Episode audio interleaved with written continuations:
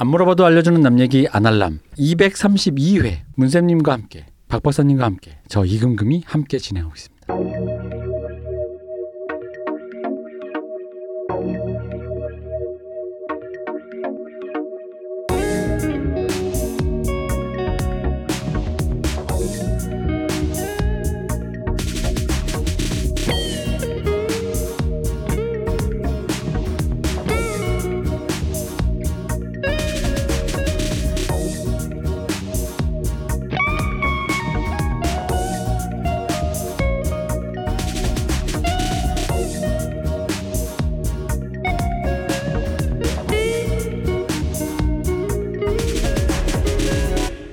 안녕하십니까 박 박사님. 네, 안녕하십니까. 안녕하십니까 문쌤님. 안녕하십니까? 안녕하십니까 저 이금금입니다. 자 오늘 후원 말씀하셔야 되는 거 아니에요? 그렇습니다. 여러분의 후원과 광고 협찬 이 방송을 들으시면서 출근하신 여러분 여러분은 그 회사에서 여러분의 개인의 월급이 아니라 그 회사로 저희를 후원하실 수 있다. 감사합니다.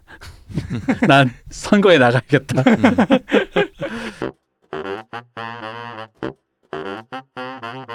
뭐 저 예상대로 뭐 들으시면 다 아시겠지만 다수자 혁명 얘기하면서 이제 제목만 얘기했다. 이러면 안 되는데. 뭐다 이제 익숙합니다. 네, 이제 뭐. 뭐 저도 인정합니다. 네. 일단 이제 그런 게 더 복잡하고도 긴 맥락을 사실 이 안에는 여러분들이 어 저는 그렇게 생각해요. 그러니까 읽어야 될 책 혹은 막 따라잡아야 될 어떤 수많은 맥락, 논문 뭐 이런 것들을 좀 더 일목요연하게 좀 더좀 편안하게 네, 그렇죠. 예, 들으실 수 있게 정리해 준 가끔- 거에 가깝다. 가끔 페이스북 계정에 책 사신 거 이렇게 하면은 네. 흐뭇합니다. 그럼요. 바로 그런 겁니다. 그런 걸. 간단한 근데 사실 저는 그게 되게 중요하다고 생각해요. 굉장히 간단하지만 좀 겉핥기라도 좀 이렇게 맥락이 좀 잡혀야 책을 사서 보거나 내가 좀 더 알고 싶거나 할 때조차도 그 흐름이 보이거든요. 맞아요. 이 흐름이 끊기면은 저는 그래서 요즘에 저번 방송에서 아마 그 얘기했어요. 우리 얄 작가가 뭔가 인생이 두 번 반복된다는 기분이 든대요. 음. 근데 저는 그게 왜 그러냐면 세대가 의외로 맥락이 잘 끊겨요. 음. 그런 맥락. 예를 들어 영화로 쳐도 마찬가지예요. 저는 자 요즘에 뭐 자본주의 비판한다고 나오는 영화들이 막 상타는 거 보면은 물론 저는 늘 그 말 합니다. 아 이거 뭐 영화 영년기부터 다 있었던 얘기인데 왜 이게 뭐 새롭다? 새로운 이유는 그게 여전히 유효한 얘기이기도 하지만 새로운 사람이 태어나서. 맞아요. 새로운 사람은 그 맥락을 모르니까 음. 그 리바이벌 됐을 때 그게 유효한 어떤 시점이 온 거기 때문에 리바이벌이 된 거죠. 음. 이제 그런 것 차원에서 이런 흐름들을 늘 모르고 어, 내, 내 보기에는 예를 들어 기생충이 처음 본 자본주의를 실질 비판하는 영화일 수 있는 사람들이 있잖아요. 이 세대 이제는. 그렇죠. 그런 것과 같이 요 맥락을 설명해 주지 않으면 여러분들은 심지어 소련의 소련이란 나라를 구경해 본 적도 없는 분들도 많잖아요. 그렇죠. 지금 아, 왜요? 유튜브로 잘 보고 있는데. 그것은 흔적. USSR을 들어본 적이 없다. 음. 사람들은. 근데 그런 분들이 지금 이제 많아지셨으니까 그럴 때 이런 흐름들을 일목요연하게 들려주는 거는 하, 역시 아날람이 아니냐. 역시 우리 방송 최고 아니냐. 그래서 원래 뉴비가 제일 무섭다고 하잖아요. 그럼요. 음. 어, 뉴비 제일 무섭죠. 그러니까. 다 처음 듣는 얘기야. 이제 다 한 것 같아. 아 그리고 싸잡아서 얘기하시죠. 맞아요. 이제 다할것 같아. 니들이 뭐 했어 여태까지. 어, 그러지. 그렇습니다. 그래서 어제 이어서 우리는 이제 그래서 다수자 혁명론. 그렇죠. 네. 그러니까 결국엔 평화 전략이라는 게 대내적으로 어떻게 평화적으로 할 것이냐와 대외적으로 어떻게 평화적으로 할 것이냐. 요게 이제 같이 가는 건데 음. 먼저 제가 세계 연대라고 사실 세계 연대라고 거창하게 부- 이름을 붙여놨는데 네. 대내 전략이라는 거가 음. 좀 모순적이라고 들릴 수도 있는데 그 세계라고 앞에 붙여놓고 네. 대내적인 얘기만 하니까 음. 그럴 수도 있는데 뭐 별거 아닙니다. 결국에는 경제적으로 어떻게 그 새로운 정치적 주체를 만들 것이냐, 경제를 운영할 수 있는 주체를 만들 것이냐와 정치적으로 어떻게 주체를 만들어 갈 것이냐, 음. 특히 정치적으로 대외에 있는 사람들과도 어떻게 연결돼서 같이 가게 할 것이냐, 음. 대, 대회라는 것은 국외, 해외. 그렇죠. 그- 그렇죠. 예. 그 국외에 있는 사람들하고도 어떻게 연결되게 할 것이냐 이런 문제들이 얽혀 있는 겁니다. 지금 보면 굉장히 당연한 얘기 같은데요. 그렇죠. 지금 보면 당연하죠. 음. 음. 근데 이때까지만 해도 사실 그런 얘기가 굉장히 특이한 얘기. 음. 그러니까 이 사람들이 뭐 최근까지도 프랑스 혁명에 대해 갖고 있는 이미지가 워낙에 강렬하다 보니까 네. 이 재밌는 게 한국에서도 가장 서양사 분야에서 가장 번역이 잘 돼 있는 분야가 제 개인적으로는 공부를 음. 해봤을 때 프랑스 혁명사라고 생각합니다. 음. 음. 왜냐면 러시아 혁명사는 1970년대 이후에 나오기 시작한 사회사 연구들이 그렇게 많이 안 돼 있어요. 아. 번역이 안 돼 있거든요. 음. 근데 그리고 불온서적이잖아요. 그죠. 그- 그리고 특히 90년대 이후에 이제 문서고 열린 다음에 연구들이 음. 엄청 쏟아지는데 음. 그 연구들이 솔직히 잘 반영이 안 돼 있다. 음. 지금 국내에 있는 저작들로는. 그런데 프랑스 혁명사는 이제 중요한 책들은 거의 다 번역이 돼 있다고 저는 생각을 해요. 음. 최근에 트렌드까지 다 번역이 돼 있고. 음. 그러니까 프랑스 혁명사 이제 보통 우리가 전통파라고 하는 정통파, 음. 이제 부르주아 혁명으로 독해를 하는 네. 마르크스로부터 유래된 그런 정통파가 있고 수정주의파라고 하잖아요. 음. 그 이제 나중에 둘이 나중에 둘이 대립을 해요. 음. 피레나 이런 사람들이 대립하는데 어느 정도면 1989년이 이제 프랑스 혁명 200주년. 200주년이잖아요. 네. 그때 이제 기념 학술회를 할 때 나 그거 그 축제 그 공연하는 거 기념 공연하는 거 어, 아세요? 방송에서 봤어요. 어, 보셨어요? 그걸 실제로 방송으로 본 세대. 아, 난 진짜 늙었나 봐. 그때 우리 한국에 그 오기도 했거든요. 네. 그 멤버진들이 음. 이제 보통 정통파 해석 그러니까 프랑스 혁명사에서 제일 권위자는 이제 소르본 대학 그쪽 계열인데 거기서 이제 베, 보벨 교수나 이런 사람들이 한국에 왔거든요. 그래서 우리나라에 이제 일월서각이라는 옛날 출판사가 음. 있습니다. 요즘 분들은 모르시겠죠. 일월서각이 이제 브루스 커밍스의 한국 전쟁의 기원이란 네. 그 책도 번역서도 내고 김재동 선생님이 어떤 그런 출판사인데 거기서 이제 협약을 해가지고 프랑스 혁명사 100년 동안 여태까지 나왔던 200년 동안 나왔던 주요한 저작들을 번역하는 사업을 옛날에 했거든요 그때 음. 근데 이제 그 그렇다 그렇고 이제 거기 피레 책도 있는데 그 피레가 사실은 프랑스 혁명사 그 거기에 참여 안 합니다 학술 대회 싸워서. 네 아. 수성주의파 전체가 참여 안 합니다 아. 그만큼 이제 해석이 양분되어 있다라고 하는데 결국엔 정통파 해석을 부정을 못 합니다 음. 부정을 못하는 걸로 끝났고 이제 그 소르본 대학 쪽에 이제 정통파의 후예들이 요즘에 이제 대서양 혁명이라 그래서 대서양을 중심으로 미국 혁명이 일어나고 네. 영국 혁명이 일어나고 프랑스 혁명으로 이어지는 이 연쇄 혁명들 있잖아요. 네. 요 혁명으로 이제 새롭게 좀 프랑스 혁명사를 재해석하는 음. 그 수정주의파라고 하면은 어떤 주장의 요지가 아 주장의 요지가 뭐냐면요. 음. 프랑스 대혁명이 사실은 입헌군 주정으로 끝날 수 있었는데 예. 괜히 이제 난동을 피우는 바람에 민중들이 아.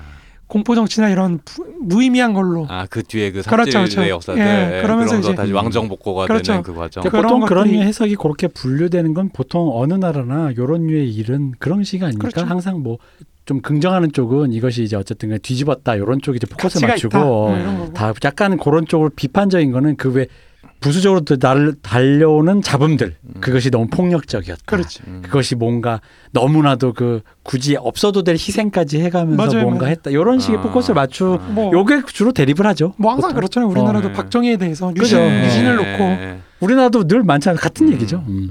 음. 이제 그런 얘기들인데 결국에는 정통파가 어쨌든 어, 승리했다라고 저는 개인적으로는 생각을 해요. 정통파 음. 해석이 뭐 일반적인 이미지가 그렇게 그쵸. 가는 그렇죠. 거니까. 예. 일반적으로도 그렇고 학술적으로도 왜냐면 예. 수성주의파들이라는 게 사실 그거를 대체할 만한 해석상을 내놓지 못했어요. 음. 음. 결국에 이 사람들이 내놓은 해석이라는 거는 정통파 해석에 대한 약간 곁들임, 음. 그죠. 자기 나름대로의 어. 재해석 뭐 이런 거 있다 보니까 이런 부작용도 있었습니다. 네, 뭐 그렇죠, 정도를 그렇죠. 첨언한. 그렇죠, 그렇죠. 그리고 역사라는 게 어쨌든 벌어진 일에 대해서 얘기를 하는 거기 때문에 자꾸 벌어지지 않은 영국적 길을 갈 수 있었다. 예. 어. 이렇게 얘기하는 게 음. 뭐 저는 그렇게 큰 의미가 없다고 보고 음. 음, 그렇죠. 만약은 없는 거니까. 예, 그냥 일어난 거나 잘 해석하는 게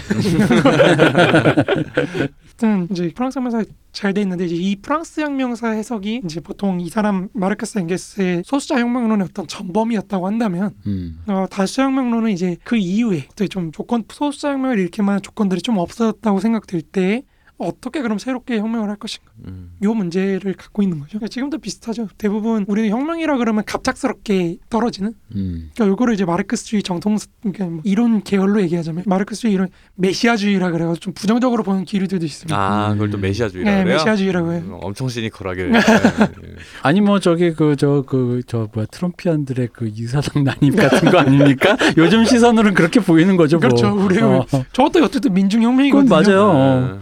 어. 그왜 미국에서 제일 많이 돌았던 짤이 그거거든요. 러시아 혁명 때 네. 음. 적군들이 이제 크렘린 궁을 딱 점령했을 네. 때 음. 그 화려한 걸 보고 예, 예. 어리둥절해하네. 뭐, 뭐, 그, 그 예. 이미지하고 딱 비교시키거든요. 100년 전엔 그랬는데 아, 레드넥들이 화이트하우스에 들어가서 아. 막 거기 뭐뭐못 쓰고 막 오 이러는 거 있잖아요. 음. 그 사진들. 근데 재밌더라고요. 어. 그래서 어떤 그 이제 미국에 이제 자코뱅이라는 잡지가 있어요. 음. 그 급진파 저 이름만 들어도 자코뱅이라는 거 자체. 미국에 있는 잡지라고요? 네, 미국에 있어. 멋지다. 좌파들 잡지인데 거기서 이제 거기서 그랬나 막 누가 뭐 그랬다. 사회주의냐 야만에서요. 야만이 아니, 야만으로 그러니까 갔다. 그 트럼피안의 그거가 진정으로 소수자 혁명은 이제는 아 그렇죠. 어, 이젠 조금 현대 사회에서는 좀 그런 거 아니냐. 음. 저 야만이죠. 사실 대부분 프랑스 혁명사 전통의 끝이 저희가 다음 시간에 다룰 파리코민이거든요. 네. 네, 이것도 이제 마르크스의 해석을 두고 엄청 논쟁이 많아요. 음. 그러니까 마르크스는 이게 프랑스 사회주의의 끝, 그러니까 프랑스 1789년 터졌던 프랑스 혁명부터 이어져 온 사회주의 전통의 끝이면서 동시에 이제 더큰 음. 국제사회주의가 새롭게 나타날 계기라고 얘기를 하는데 이제 그런 거죠. 후자를 강조하는 좌파들 음. 이게 새로운 혁명의 모범이다 음. 이렇게 되는 좌파들이 있는 거고 이제 좀 그걸 싫어하시는 분들 프랑스 사회주의의 끝 요걸 음. 이제 강조하는 거죠. 음. 예, 어쨌든 학교 다닐 때 파리 꼬미는 엄청 낭만적으로 많이들 보통 이게 단어도 멋있잖아. 아, 꼬미. 꼬미. 어감이 멋있잖아. 아, 어감이. 멋있지. 예. 어. 그렇죠. 이게 러시아 혁명에서도 그 꼬민이라는 얘기가 엄청 나옵니다. 예, 그저 뭐야 지방대학교를 자치촌 가도 맨날 지들끼리 여기가 꼬민이다 뭐 이런 소리를 많이 하고 맞아요. 있는데. 음. 예. 그 일본에서 특히 그런 말 많이 쓰거든요. 예, 꼬민. 예. 그 일본은 별게 다 꼬민이라고 하더라고요. 그러니까 음. 일본도 뭐 제가 언젠가 소개할지 모르겠는데 그 이제 지역 내부에서 그런 공동체들 만들어서 하- 새로운 작업들 하는 게 많거든요. 음. 이게 일본의 하라 다케시라는 분이 쓴 다키야마 코민 1974년이라는 책이 있거든요. 네. 어디서 나왔냐면은 이매진이라는 출판사에서 나왔습니다. 품절됐습니까? 아닙니다. 있습니다. 아 쌉니다. 음. 지금 마이천. 원입니다. 근데 이 책이 이제 그런 공동체, 꼬민 네. 지방에서 만들었을 때 교육 공동체로 꼬민을 만들었는데 음. 그런 민주적인 공동체가 왜 개인한테 억압을 행사하게 됐는지 결국 이게 붕괴했거든요. 아. 그 메커니즘을 음. 다룬 책이라서 일종의 대안학교 같은 그렇죠, 게 그렇죠. 망해가는 그렇죠, 얘기를 그렇죠, 쓴 그렇죠. 거구나. 예. 아니 나루토의 나뭇잎 마을이 망하는 거야. 그렇지 뭔 소리야? 그런 걸 담은 책인데 되게 어, 닌자. 꼬민이라고 주장하다가 아 그렇죠. 그런 거죠. 뭐. 지금 제가 그, 그 조금만 바꾸면 이끼 아니야 이끼. 그렇죠. 그게 돈 돌리면 있긴 맞아요. 있기가 어, 됐어요. 어. 그 제가 어제 방송에서 말씀드린 촌민 위원회 있잖아요. 음. 그것도 사실 모델이 꼬민입니다. 음. 그 파리 꼬민. 음. 그러니까 꼬민은 진짜 좀 솔직히 말하면 약간 그런 쪽에 낭만성에 대한 동경이 있으신 분들은 되게 뭔가 많은 영감과 향수가 내가 겪어본 적도 없는데 그런 게 느껴져요 그 단어에서. 아, 그렇죠. 막 뭐가 와요 자꾸 진짜. 이게 중세부터 시작해서 음. 어.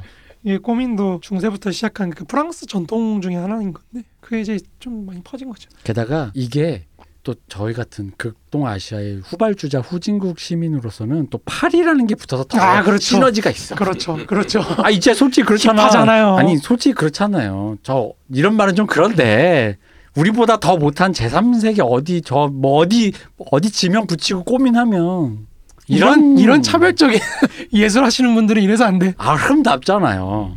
쌍제리제 꼬민 같은 그런 루이비통 거리에 가서 명품 고민. 어, 그러니까 예를 들어 서울도 서울? 어, 아 서울 꼬민 좀 그렇지. 아 예를 들어 근데 그걸 여기 그 얘네 지역구로 듣- 나눠. 듣다, 지역구로 듣다 나눠야 돼. 보니까 어. 마르크스가 왜 실패했는지 알겠어. 어. 왜냐하면은 한정판일수록 수요가 많아요.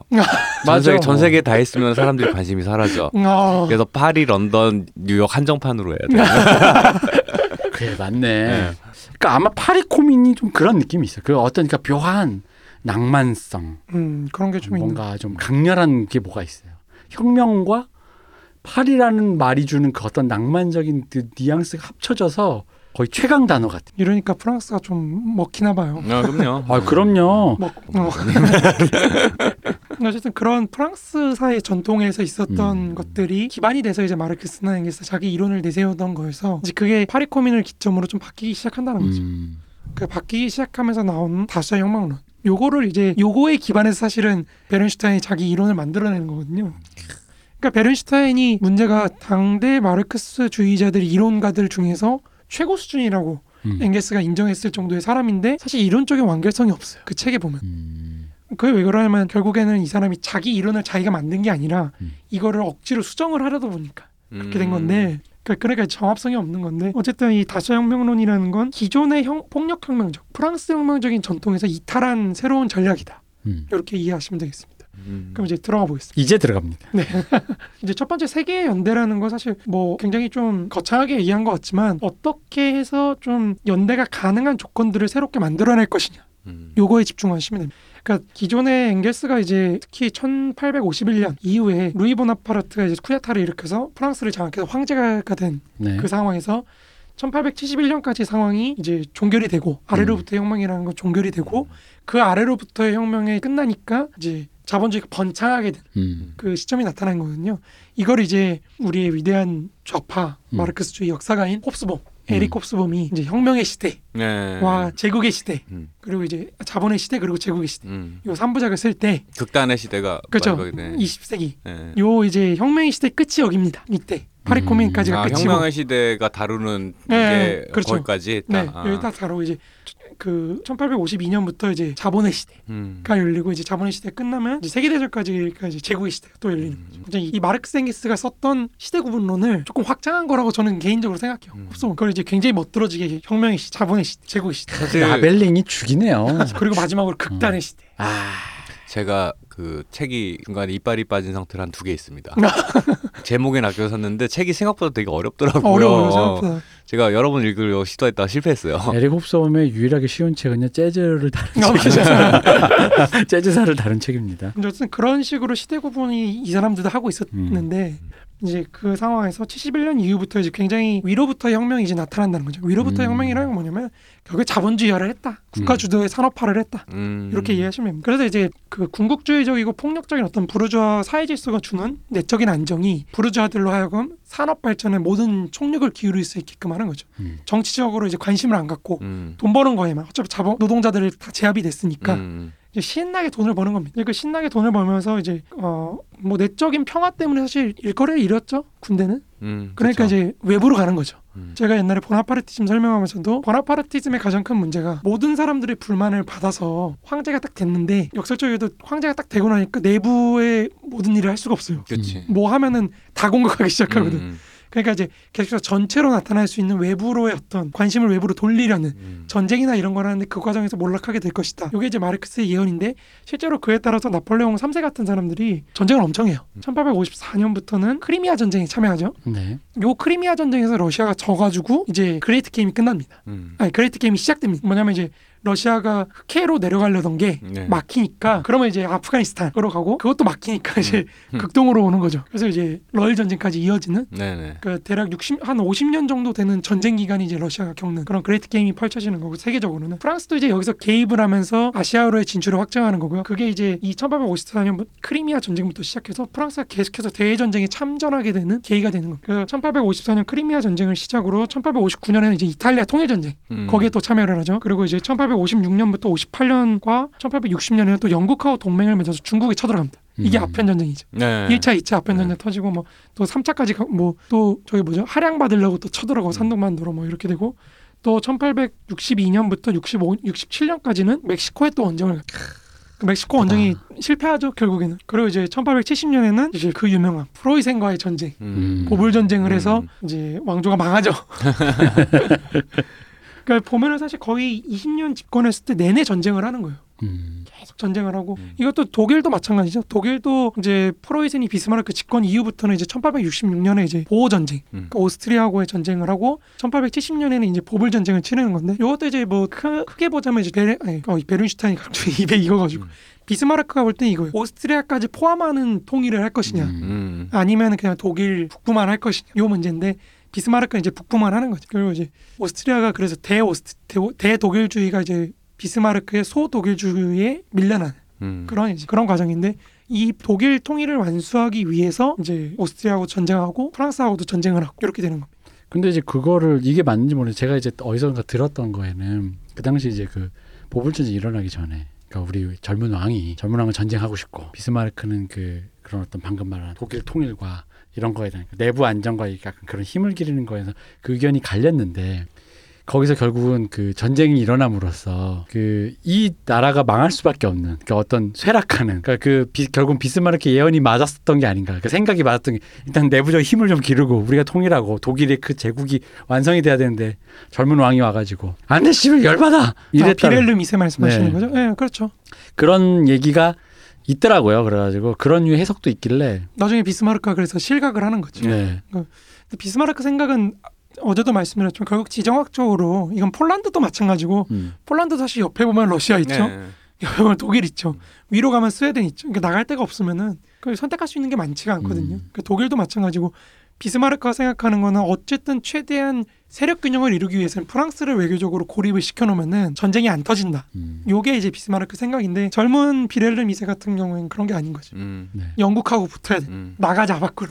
음. 그냥 이렇게 되는 건데. 거기다 뭐 약간의 그 자존심 상하는 일들이 좀 몇- 왕왕 있으니까. 그렇죠. 사실 뭐랄까 그, 그 당시 독일의 위상상으로는 그러니까 어쨌든 간에 우리도 그렇지만 이게 어딘가 자리 나가는데 내가 말석에 앉을 수밖에 없는 위치나 급이면 그런 대접은 받는 건데 그냥 뭐 그렇지.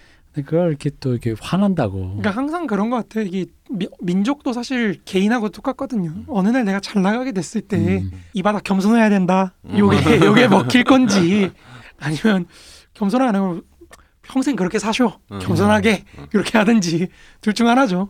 그러니까 독일도 결국엔 겸손하지 않기 때문에 그렇게 된 거고 음. 2차 세계 대전까지 가고 나서야 이제 좀 겸손해지는 거고 음. 일본도 마찬가지고 음. 뭐다 그런 거죠. 한국은 언제쯤 한국도 한국 근데 전쟁을 일으킬 수 없으니까 한국은 한국은 못 살 때도 건망졌고 그렇죠 뭐 잘 살게 되면 더 건망지고 그래서 항상 내전 상태죠. 그럼요 네. 그렇죠. 그러니까 이런 식으로 계속해서 자본주의가 확장해 나가고 국가가 정 근대 국가가 여러 개가 세워지고 음. 이러면서 자본주의가 이제 사회 내부로 뿌리 깊게 내려가기 시작하면서 이제 엥겔스나 마르크스 특히 엥겔스는 이제 나중에 1895년 서문에 프랑스에서의 계급투쟁이라는 책에 서문을 쓰고 죽거든요. 음. 그게 이제 정치적 유언인데 거기서 이제 반성문 격으로 쓰죠. 아. 나하고 마르크스가 1848년에 생각했던 게 그 유상이라고 표현 번역을 했어요. 일본 사람들은. 유상? 네, 어린애의 생각이다. 아.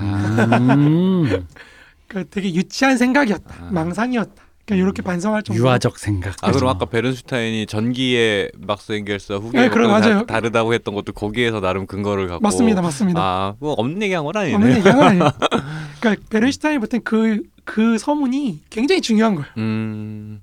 이 서문을 봐라. 음. 그래서 이제 그 서문이 사실은 이것도 잠깐 얘기하면 서지학적으로 좀 재밌는 게 뭐냐면 그 서문이 원래 갖고 있었던 원형대로 출판되지 않았어요. 음. 왜냐면 음. 워- 너무 선동적이라 그래서 독일 3인당이 잘라버려요. 내용을 막 잘라요. 아 이놈들 아, 검열한 걸 보는 거예요, 네, 우리는. 검열, 네, 어. 거- 아니, 우리는 지금 완결된 걸 아, 보죠. 그래, 아, 다행이네. 근데 이제 그 당시에 나왔을 때 검열을 시켜놔가지고 그러니까 예를 들면 마지막에 이제 프롤레타리아트 독재라는 표현을 엥게스가 쓰거든요. 네.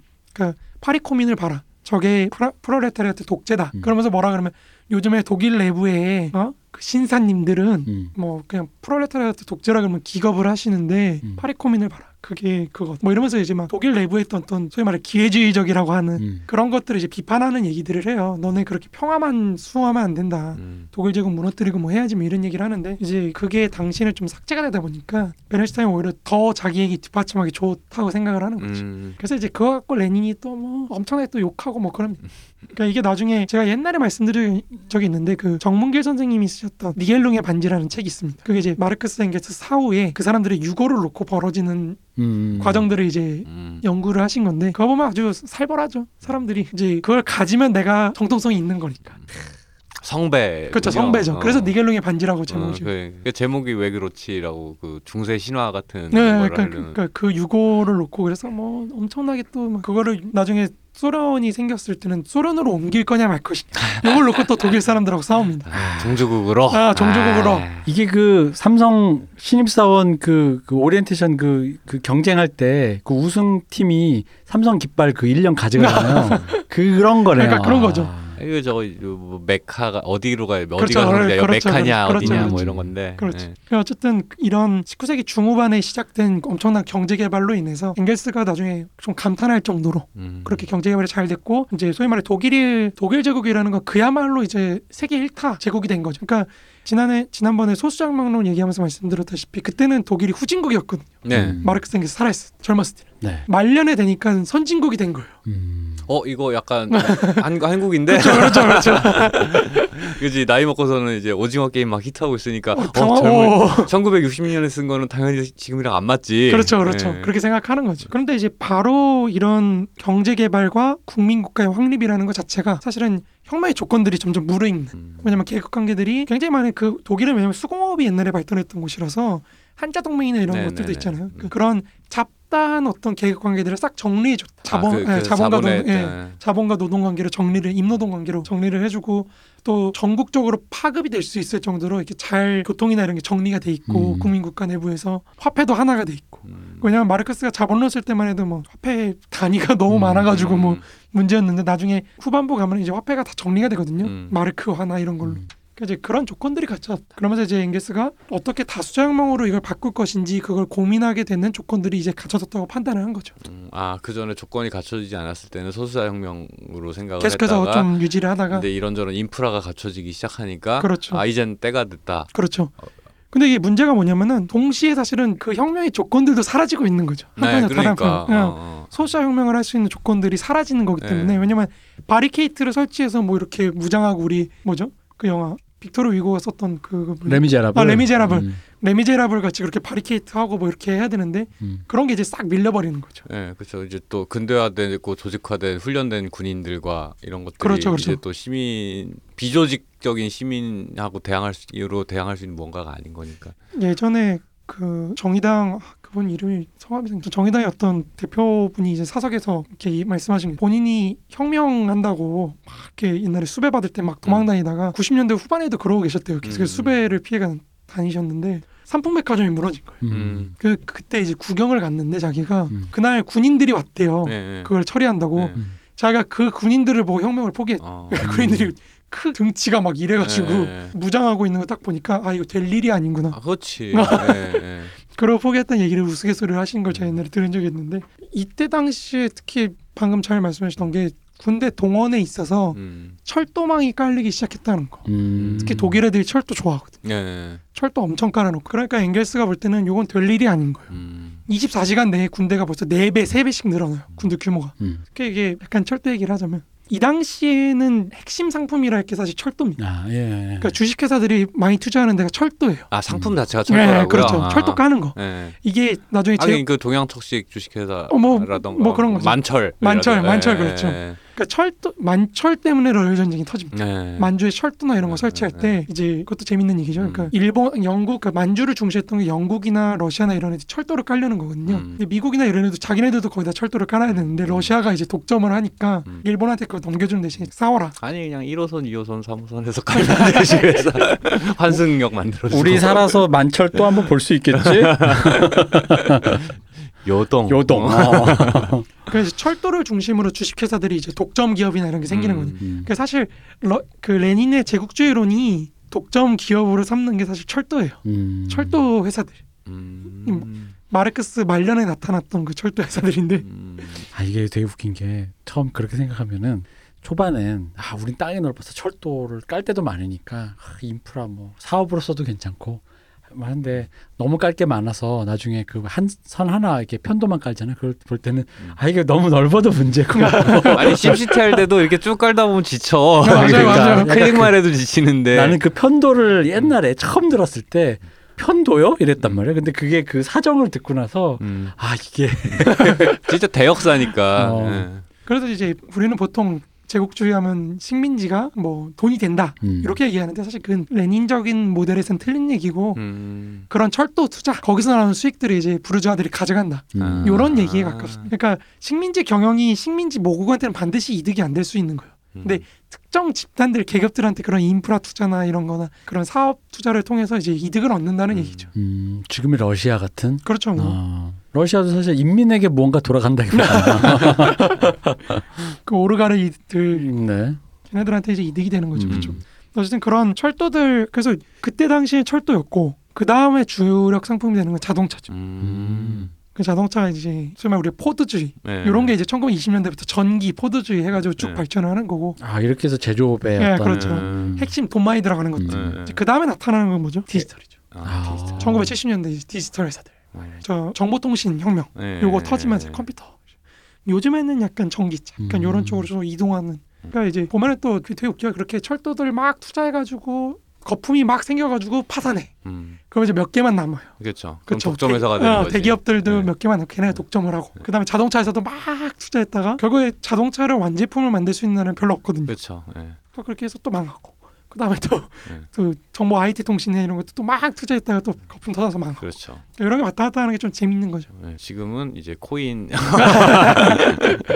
뭐 아무튼 그런 식으로 좀 굴러가는 게 있는데 이 당시에는 이런 독일에서 특히 철도 까는 거 이런 게 굉장히 중요했다. 음. 이제 이게 특히 독일 애들이 왜 이거에 약간 집착을 했냐면 지정학적인 이유가 좀 있습니다. 아까 말씀을 드렸다시피 양쪽이 다 적인 거예요. 음. 프랑스하고도 싸우려면 러시아하고도 싸울 수밖에 없고 그러면 어떻게 해야 되냐면은 최대한 빨리 한쪽 치고 음. 빨리 이동을 시켜가지고 철도로 다른 프랑스로 쳐들어가자. 음. 요 요런 게 약간 이런 거죠. 그러니까 슐리핑 계획이나 이런 것도 결국에 프랑스 빨리 치고 그다음에 군대 돌려가지고 동쪽으로 빨리 가자. 음. 그러니까 요런 건데 그래서 이제 이 당시에 독일 그 군사학교나 이런 데 똑똑한 사람 수학 잘하는 사람들은 이제 그 기차 표 짜다가 죽는다는 아. 그런 농담이 아. 있을 정도로 이제 그런 거 하는 거죠. 계속 표 짜고 표 짜고 뭐 시- 그런 시간 맞추는 거 계산하는 거 요거. 네. 그냥 뭐 이제 열차 표나 이런 거 해놓고 나가서 시간 재기하고 아. 몇 시에 정확하게 도착하는지 뭐 이런 거 있잖아요. 그러니까 그런 걸로 이제 동원 능력을 하는 건데 그래서 엥게스 그 그런 걸 보고 될 게 아니다. 음. 요거 옛날에는 터져도 한참 있다 왔는데 그쵸. 음. 대응이 느릴 수밖에 어, 없죠. 대응이 느린데 이제 지금은 뭐 그냥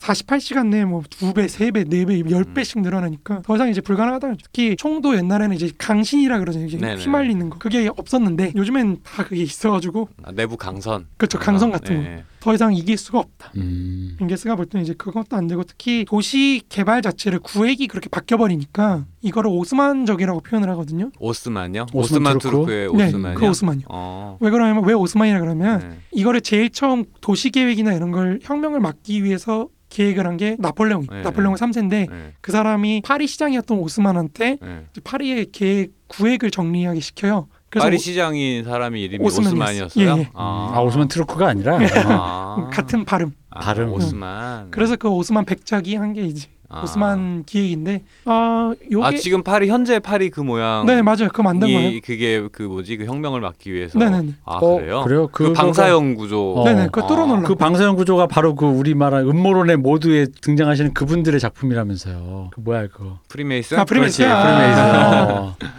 그러니까 그게 이제 옛날에는 파리가 이제 이렇게 구획이 정리가 안 되다 보니까 숨어서 계속 총 쏘고 아, 이러는 그렇지 건데. 시가전이 돼 네, 버리면은. 그걸 이제 다 뚫어버린 거죠. 1848년 아. 혁명 이후에. 음. 오스만이 결국 그러니까 프리메이슨이었다.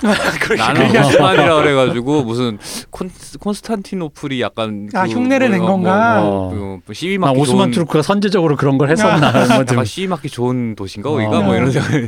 아, 그 오스만적인 게 이제 뭐 계속 이제 전 세계적으로 퍼져나가는 거죠. 음. 요걸 갖고 이제 데이비드 하비가 쓴 게 있습니다. 모더니티의 수도 파리라는 아. 책이 있어요. 그러니까 데이비드 하비가 이제 1871년까지의 파리가 어떻게 그 자본이 투입이 돼가지고 근대성이라는 게 형성이 되고 음. 오스만에 의해서 현대 도시로 음. 바뀌어 나가는지 계획이 구획이 정리되고 음. 노동자들이나 여성이나 뭐 이런 거 어떻게 억압하게 됐는지 음. 그런 이제 다룬 역작인데 번역이 돼 있습니다. 아 그런 그런 도시 계획이라고 하는 게 결국에는 이제 시민의 편의보다는 편의도 통, 있지만 예, 통치의 편의라는 그렇죠, 게 그렇죠, 훨씬 그렇죠. 많이 특히 자본의 발달을 위해서 아 그 물류가 빠르게 그렇죠, 왔다 그렇죠. 갔다 하고 주소도 정리가 잘 돼 있고 그렇죠, 그렇죠. 어. 데이비드 하비가 볼 때는 이제 자본이라는 게 음. 소위 말해, 그러니까 마르크스가 자본론을 쓸 때 자본론 3권에서 지대론을 다루거든요. 네. 근데 이, 요게 조금 짧아요. 음. 그러니까 완벽하게 다루진 못했어요 마르크스가. 음. 지대론을 쓰려면 제대로 쓰려면 토지 소유를 다뤄야 되는데 네. 토지 소유론을 쓰지 못하고 죽다 보니까 좀 아쉬운 지점이 있죠. 아 그러게 요즘 부동산 정책에 할 말이 많아. 아, 갑자기 그 얘기를 들으니까 그게 근대 국가에서 굉장한 기능을 발휘했고 실제로 눈에 보이는 그런 되게 그 당시 사람 눈엔 근사하게 도시를 구성한 것처럼 보일 테니까 아, 그러니까 일본 사람들이 우리나라 들어와서 그렇게 열심히 그 주소 이렇게 그 정리하고 있었던 게 이해가 되네요. 음. 뭐 근대성을 이제 체험한 네, 거죠. 그렇죠. 그러니까 그 근대성이지. 근대성이라는 네. 것 자체로 저는 그렇게까지 와닿지는 않았는데 그렇게 말을 들으니까 이게 엄청난 근대성의 그거랑 철도와 그렇죠. 그거 자체가 그렇죠. 효율, 느껴지는 효율인 거지. 효율이나 음. 그렇죠. 쿠. 쿠팡맨이 헷갈리지 않도록. 그러니까 쿠팡맨. 어. 그러니까 이제 이걸 이제 데이비드 하비가 이제 잘 이렇게 해가지고 마르크스주의 지리학자인데 음. 영국에서는 사실 좀 똑똑한 사람들이 지리학과를 많이 갑니다. 아 마르크스주의 지리학자 되게 생경한 조합인데 이- 되게 있어 보이네요. 아, 어. 데이비드 하비는 음. 굉장히 세계적인 학자입니다. 아 그런가요? 그럼요. 이 사람은 이제 지대론을 마르크스주의 거를 확장을 시킨 사람인데 뭐 음. 간략하게 말씀드리자면은 어, 데이비드 하비가 볼 때는 이제 자본의 순환이라는 게 세 단계를 이뤄서 갑니다. 그러니까 첫 번째는 그냥 우리가 생각하는 상품 순환, 음. 상품을 상품을 만들어서 팔고 뭐 이렇게 하는 거고 두 번째는 도시라는 걸 통해서 도시 인프라나 이런 걸 통해서 잉여 자본들이 어떻게 지대의 형태로 흡수가 되는지. 그러니까 우리 소위 말해 지금 전 세계적으로 뭐가 제일 문제죠? 부동산입니다. 음. 그러니까 넘쳐나는 유동성을 음. 도시가 흡수하는 거죠. 아. 그죠? 그런 식으로 되는 거고 이제 그 세 번째 단계가 이런 것까지 다 포함해서 어떻게 전체 순환을 하는지를 그리는 건데 음. 노동 노동력 생산이라든지 뭐 이런 것들 음. 다른 거 이렇게 세 가지 층위가 있다고 보는데 그러니까 임노동이 아닌 어떤 형태들 생산 수단이나 이런 것들을 통해서 돈이 도는 방식에 그렇죠. 그게 이제 두 번째 인프라나 뭐 이런 아. 거인데 이거를 잘 이론화를 해가지고 음. 이제 그 모더니티의 수도 파리 음. 요거에서 좀 자기 취재 사례 적용을 시켜본 겁니다. 음. 그래서 굉장히 좋은 책이에요. 재밌으니까 한번 읽어보시면 영국의 김정호. 아니 그 데이비드 하비가 쓴 자본 강의도 있잖아요. 아 그렇죠. 1, 2권 네. 있습니다. 아. 이분이 또 그 강의도 있으세요. 그분이 이제 자본의 한계라는 책을 쓰면서 이제 마르크스주의 지리학을 자기가 이론적으로 음. 정초를 하면서 이제 마르크스를 아, 재해석하는. 마르크스. 아, 예. 예. 그래서 재밌습니다. 그분 책 은 저는 다 읽어보면 좋다고 생각하고요. 음. 특히 최근에 나온 그 자본주의와 경제적 이성의 관계라는 책이 있어요. 음. 이 책은 한번 읽어보시면 굉장히 도움이 될 음. 거라고 생각합니다. 어쨌든 이분이 가장 많이 얘기하는 게 이거죠. 요즘 자본주의가 왜 이렇게 됐느냐? 음. 라고 했을 때 이게 2008년 무렵에 금융위기가 쳐- 터졌잖아요. 네, 리먼 플러스. 그러면 사실은 거기에 수출해서 먹고 사는 중국이라는 나라가 망해야 맞거든요. 예. 음. 근데 그 영향을 안 받았단 말이에요. 음. 그러니까 계산상으로는 사실 한 중국에서 실업자가 3천만 정도 나와야 되는데 아 무섭다. 단위가 크죠. 어. 뭐 실업자가 3천만 정도 나와 실제로는 300만이 조금 넘는 수준이라고 하더라고요. 음. 물론 우리는 실업자 300만이라고 아, 하면 우리나라에 실업자 300만 지금 그 정도 안 되나? 지금 그거 안 돼요? 그 정도 될 걸요? 50만인가 뭐 그랬던 걸로 기억하는데 이게 취업 그러니까 구직 포기자는 거 통계 안 넣잖아요. 어, 하여튼 예. 음.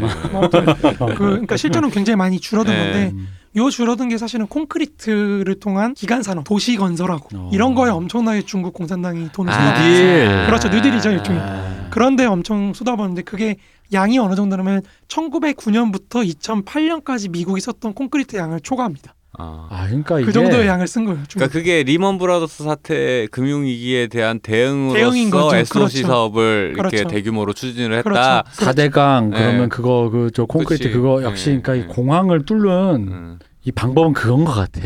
그러니까 이게 중국 그러니까 중국 부동산 요즘에 헝다 기업 하나 무너진다고 네네네. 하잖아요. 네. 물론 저는 그게 개인적으로 세계 경제에 엄청 큰 파급을 끼칠 거라고는 아직은 생각하지 않습니다. 음. 내부에서 흡수할 수 있지 않나 생각하는데 그러니까 중국 공산당이 부동산 하는 거 보면 되게 웃겨요. 그러니까 중국 공산당은 알다시피 토지가 공유입니다. 네네. 그러니까 개인 사업자들은 사업권만 가질 수 있거든요. 음. 네. 그러니까 어떻게 하냐면 사업권을 또 빌려야 돼요. 허가를 받고 음. 돈을 내고 아 그럼 그 사업권이 부동산처럼 거래되겠구나. 그렇죠. 아. 사업권을 돈을 들여서 받아요. 음. 따내요. 그리고 막 지어요. 지으면서 사업권을 갖고 은행한테 대출을 받는 거예요. 음. 그럼 이제 건설 그 건설 비용이나 이런 거 충당하죠. 그럼 이제 분양을 지, 짓기도 전에 다 팔아버립니다. 네. 음. 그 판 돈으로 다시 사업권을 따냅니다. 음. 그러니까 이런 식으로 이제 마법에 음. 실제 돈은 들어간 건 없는데 계속해서 굴러가는 갭 투자. 개투자 창조 경제, 창조 네. 경제. 장적 경제. 근데 뭐, 무한 뭐. 예. 음. 그렇게 돈이 많이 도는 시절에 이제 그런 식으로 이제 흔히 말하는 레버리지를 이빠이 그렇죠, 땡긴다라고 그렇죠, 그렇죠. 하는 그. 그게 이제 지금 터지는 네, 거거든요. 그렇죠. 아 규모가 300조 막 이래 버리니까. 근데 뭐 이게 그러니까 뭐 토지 사회화하고 공유화한다고 네. 아 그렇죠. 어. 문제가 안 생기는 게 아니라는 거죠. 그렇죠. 예.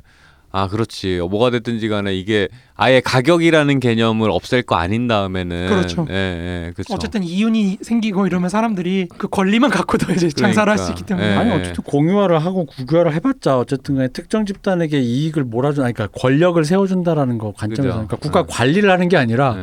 국가가 그거에서 왈가왈부할 수 있는 권리를 가졌다라는 건 사실 그런 식의 뭔가 위험, 부패 그렇죠. 이런 것들에도 당연히 연관될 수 있는 여지가 높아지니까. 부패만이 문제가 있는 게 아니고 음. 지방 정부 입장에서도 중국은 사적 소유권이 없거든요. 음. 네. 그러니까 세금이 매기기가 애매해요. 음. 그렇네요. 아, 그러니까 그렇네. 그런 예. 비용들, 국영 정책이나 이런 데 쓰는 비용들을 음. 사업권을 이제 그렇게 음. 파는 그런 걸로 채우는 거죠. 음. 그러니까 그런 측면들이 있다 보니까 그러니까 사적 소유권을 결국 도입을 해야 되는데 음. 그건 이제 도입을 하면 안 된다고 생각하는 중국 공산당 입장에서 음. 그거 도입하는 순간 민중을 통제할 수 없고 아 그렇죠. 예, 예. 요 문제가 생겨버리기 때문에 이거를 무슨 또그 우리의 훌륭하신 이영호 선생 같은 분들은 사적 소유권이 없으니까 저기는 근대가 아니다.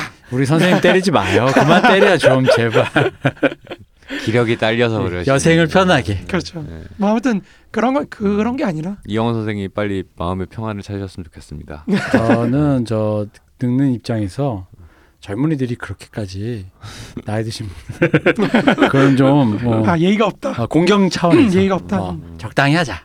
음. 그러니까 어쨌든 그런 식으로 이제 공산당이 움직이던 중국 네. 경제가 움직이던 게 지금 이제 흡수를 더 이상 못할 지경이 됐죠. 한국도 대출 쫙 쪼이잖아요. 네. 그러니까 이렇게 됐을 때 전 세계 자산 거품이 폭발하기 시작하면 이제 한번 훅 가는 거고 아, 공황이 보인다. 드디어 뭐 이런 거고. 뭐 의견이 분분하긴 한데 뭐 디플레냐, 인플레냐, 스태그냐 뭐 이런 얘기 요새 많이 나오긴 하는데 이제 다들 비슷한 걱정을 하고 있는 것 같아요. 뭐 네. 일시적으로는 어쨌든 현상만으로 보이는 건 인플레인 그렇죠. 것 인플레 같은데 어. 같은데. 지금 제가 왜 인플레 느끼냐면 사석에서는 얘기했지만 장바구니 물가? 예, 제가 그 저기 그 아니 제가 응. 미국 미국에서 그 리버브라는 사이트가 있어요. 아, 예, 예. 악기를 중고로 사고 파는 음. 율보다 이제 해외로 나가는데 그게 작년 초부터 너무 터무니없이 가격이 천정부지로 어. 치솟기 시작했거든요.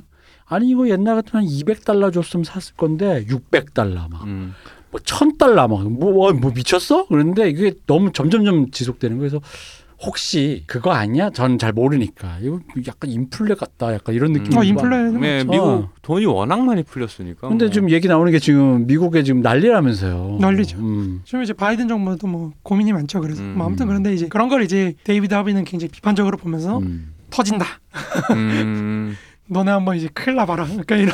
이게 약간 근데 그런 말 하는 분들 보면은 이게 한국 사이트였으면은 음. 폭락무새 뭐 이런. 그러니까 아니 근데 그런 사람들 보면은 약간 그럴 때가 있어요. 그러니까 그런 말씀 하시는 분들 갑자기 이제 그러면 아니 본인한테도 좋은 게 아닐 텐데 음, 뭐. 굉장히 뭔가 즐거운 거 롤러코스터 기다리는 사람처럼 얘기하니까 갑자기 배알이 뒤틀리는 거야. 그러니까 자산을 자산을 내가 재산을 그 많은 부분을 거기에 이제 평생 일하는 자산이 거기에 들어가 있는 고 부동산을 쥐고 있는 사람 입장에서는 아니 그냥 망한다면 당연히 불쾌하잖아. 네, 그렇죠. 예, 음. 그러니까 듣기 싫어하는 건 되게 사실은 음. 당연한 얘기인 아 이거 건데. 그런 분들이 망할 때 음. 그래서 우리가 어떻게 해야 되느냐 위기가 온다 이런 식의 얘기가 아니라 니들 이제 너희들이 도덕적으로 타락한 거에 대한 음, 그 신의 벌이 내려질 것이야. 회개하라. 어 네. 약간 이런 식으로 말하니까 이게 네. 배알이 뒤틀린다 이거지. 그런 어, 거. 탐욕을 탐하더니. 어, 네, 맞아. 그러니까 뭐 그런 식으로 얘기하니까 화가 난다 이거지 뭐. 근데 어쨌든 이제 데이비드 하비는 약간 그런 그러니까 이 사람 분석은 그렇고 음. 재밌는 학자입니다. 꼭 한번 참고해 보시면. 네네네 예. 재밌겠네요. 그래서 이제 그런 데이비드 하비가 얘기하는 오스만적인 방법들이 음. 이제 정, 전 세계적으로 이제 나타나기 시작하면서 이제 혁명의 조건들이 점점 더 사라진다. 음. 그러니까 시가전이라는 게 사실 별 의미가 없는 건 아니지만 음. 근데 나중에 카우츠키가 1905년 러시아 혁명이나 1917년 러시아 혁명을 굉장히 극찬하는 게 그거예요. 시가전의 새로운 전형을 보여줬다. 음. 새로운 형태를 보여줬다. 예시를 보여줬다. 음. 뭐 이런 식으로 이제 격찬하는데 어쨌든 시가전이 상당히 치르기 어려워졌다. 음. 옛날에는 그 진압군이 음. 곡괭이로 바리케이트를 이렇게 했다면은 지금은 다이너마, 다이너마이트 네. 한 방으로 그냥 날려버린다. 음. 뭐 이러니까 이제 안 되다 보니까 특히 조직력도 사실 군대에 비할 바가 아 아니잖아요. 그렇죠. 그쵸. 그러다 보니까 이제 더 이상 시가전이 의미 없는 건 아니지만 뭐 버틸 수조차 없으니까 음. 사람들한테 어떤 도덕적인 호소를 할 만큼 버틸 수도 없는 음. 빠른 진압이 가능하다 보니까 이제는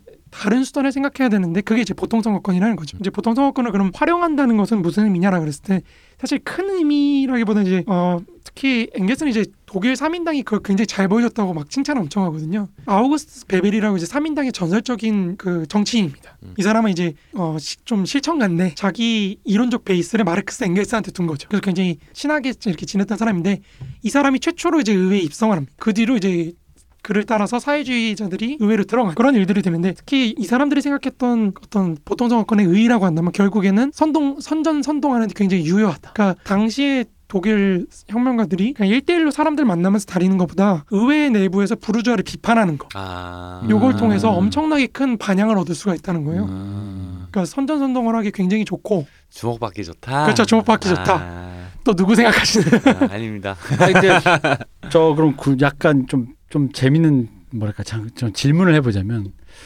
선거권의 확대라는 관점에서 봤을 때 선거권을 확대시키는 거는 또 다른 의미의 투쟁이 필요한데 그것을 이런 그런 의회 내에서 해결하기는 좀 쉽지 않잖아요. 어 이제 그런 수단으로 전달을 시키는 거죠. 음. 그러니까 특히 이 독일 3인당 전통이 이 당시에 뭐냐면 베벨부터 시작하는 게 뭐냐면 독일 정부가 뭐 하는 거에 계속해서 반대표 던지는 거예요. 음. 이건 부르주아를 위한 거니까 반대한다. 음. 특히 군비 증강시키는 거에 반대표를 기- 정말 꾸준히 던집니다. 나중에 1914년까지. 1914년은 세계 대전이 터지는 힘. 음. 음. 그러니까 유일하게 한 번 던지는 게 세계 대전 터지는 날이에요. 거기에 이제 동의합니다. 아, 아 찬성을 한 번 아, 한 찬성을 게? 한번 아, 그거예요. 그렇지. 아. 거기서도 반대하면은 그러니까 원래 거기서 반대를 하기로 결의를 했었는데 아. 인터내셔널 그 모여가지고 네, 네, 네. 우리 노동다 노동자 당들은 음. 본국으로 돌아가서 반대표를 던집시다. 아. 하고 안돼 와서는 딱 찬성표를 던져 아, 그, 어, 그럼. 궁금하네. 그럼 딴 나라들은 어떻게 했대요? 딴 나라도 다 찬성했나? 찬성했습니다. 이게 마치 역시. 지금 석탄 대란 나서 어.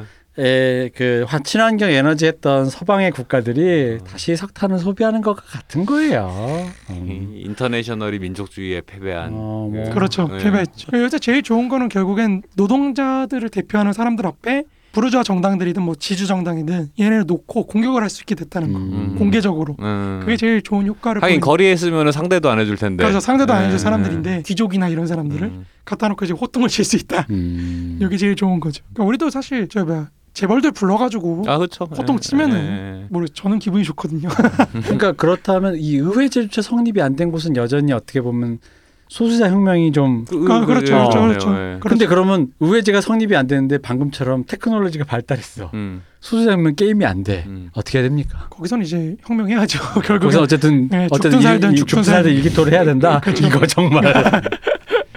예, 그래서 이제 선진국들이 후진국 도와줘야 된다는 얘기가 나오는 거죠. 음. 저기가 일기토를 뜰 수 있게 음. 가서 음. 세계 여론을 움직이고 CIA가 음. 남미에 있듯이 그러니까 자꾸 콘트라 방군이야? 역시 음. 혁명을 제일 먼저 완수한 나라. 뭐라? 음. 그러니까 자꾸 베른슈타인이 문명 얘기하는 거예요. 그러니까 음. 비판을 해야 되니까 저 문명에도 못 미치는 것들. 음. 근데 이제 이 문제가 문명을 강조하다 보니까 반문명에 대한 비문명 국가에 대한 어떤 공격성으로 그러니까 예. 독일 3인당이 결국 포- 표를 던진 것도 음. 우리가 아무리 그래도 음, 저 비문명들한테 저 당할 수 야만 없다. 러시아한테 아, 아. 당할 수는 없다. 음, 요거에 되는 거죠. 아, 그렇지. 음. 나도 북이 남침하면 아. 이건 좀 아닌 것 같아. 그렇죠, 그렇죠. 음, 내가 올라갈 수는 있어도. 음. 음. 그리고 이제 제일 중요한 거는 결국엔 우리가 표를 통해서 우리 세력이 얼마나 되는지를 측정해 볼 수 있는 거예요. 객관적으로. 아, 그렇지, 그 중요하죠. 네. 가시화된다라는. 거 가시화되면 이제 중요해요. 그거에 따라서 우리가 해도 절- 되냐 안 해도 되냐. 그렇죠, 전략이 세워지고. 그렇죠. 전략이 세워지고 음. 그렇게 되는 거죠. 요거 제일 중요하다고 보는 아, 거죠. 그래 맞아요. 근데 사실 제도권에 들어간다라는 건 사실 그런 의미가 되게 크죠. 꼭 정치가 아니더라도. 그렇죠. 어느 정도 됐느냐. 예. 측정기가 되는 거죠. 예. 스카우터가 하나 생기는 거죠. 음. 그러니까 이런 효과만으로 끝나는 건 사실 또 아니고요. 이제 특히 이 대의제를 통해서 다른 국가들하고 얽힐 수 있게 된다는 거죠. 경제적으로 이미 자본주의가 발달하면서 많이 얽히기 시작했지만 우리가 그 세계 공황 표현할 때 경제적 관계가 사실 국가 대 국가가 아니라 산업 대 산업으로 얽힌다고 말씀드렸잖아요. 네. 어, 이건 박 박사님이 안 들으셔서. 아니 뭐 대충 무슨 맥락인지는 아, 알, 예. 알것 같습니다. 그러니까 산업 대 산업으로 얽히기 시작하니까 음. 그 반드시 저 국가가 선진국이라 그래서 뭐 잘 나가는 것도 아니고 음, 음. 또이 국가가 반드시 후진국이라 그래서 동력이 없고 음. 이런 것도 아니라는 겁니다. 음. 그러니까 산업 대 산업이기 때문에 여기 산업이 저기 산업을 압도할 수도 있는 거예요. 음. 후진국의 산업 어쨌든 그런 산업 대 산업 관계로 얽혀 있기 때문에 이제 각국의 노동자들이 어떻게 동맹하고 또 해방을 위해서 협력할 것인가 요 문제를 생각하지 않으면 이제 뭐 각자 박살나는 거죠. 각계격파를 음, 당하는 그렇지 거죠. 경쟁자가 돼버리면 그렇죠. 경쟁자가 되면 그렇게 되는 거죠. 그러니까 그걸 이런 연대를 어떻게 조직할 것인가를 할 때 의회제가 굉장히 좋은 어떤 스카우터가 된다. 음. 그러니까 그거를 보여줄 수, 가시적으로 보여줄 수 있는 음. 우리는 어떻게 선전 선동을 이루는 그런 방식으로 한다는 거죠. 이게 굉장히 좋고 그런 의미에서 연대를 결성하기 굉장히 좋다는 거죠. 특히 음. 가시적으로 얻어맞기도 하거든요. 그렇지 그렇지. 어, 가시적으로 얻어맞는다는 걸 보여준다는 것 자체가 굉장히 좋- 좋은 거라는 거죠. 일부 공장들 사기업들에서 맞는 것보다 국가 국감장 앞에서 맞는 게 훨씬 낫다는 거죠.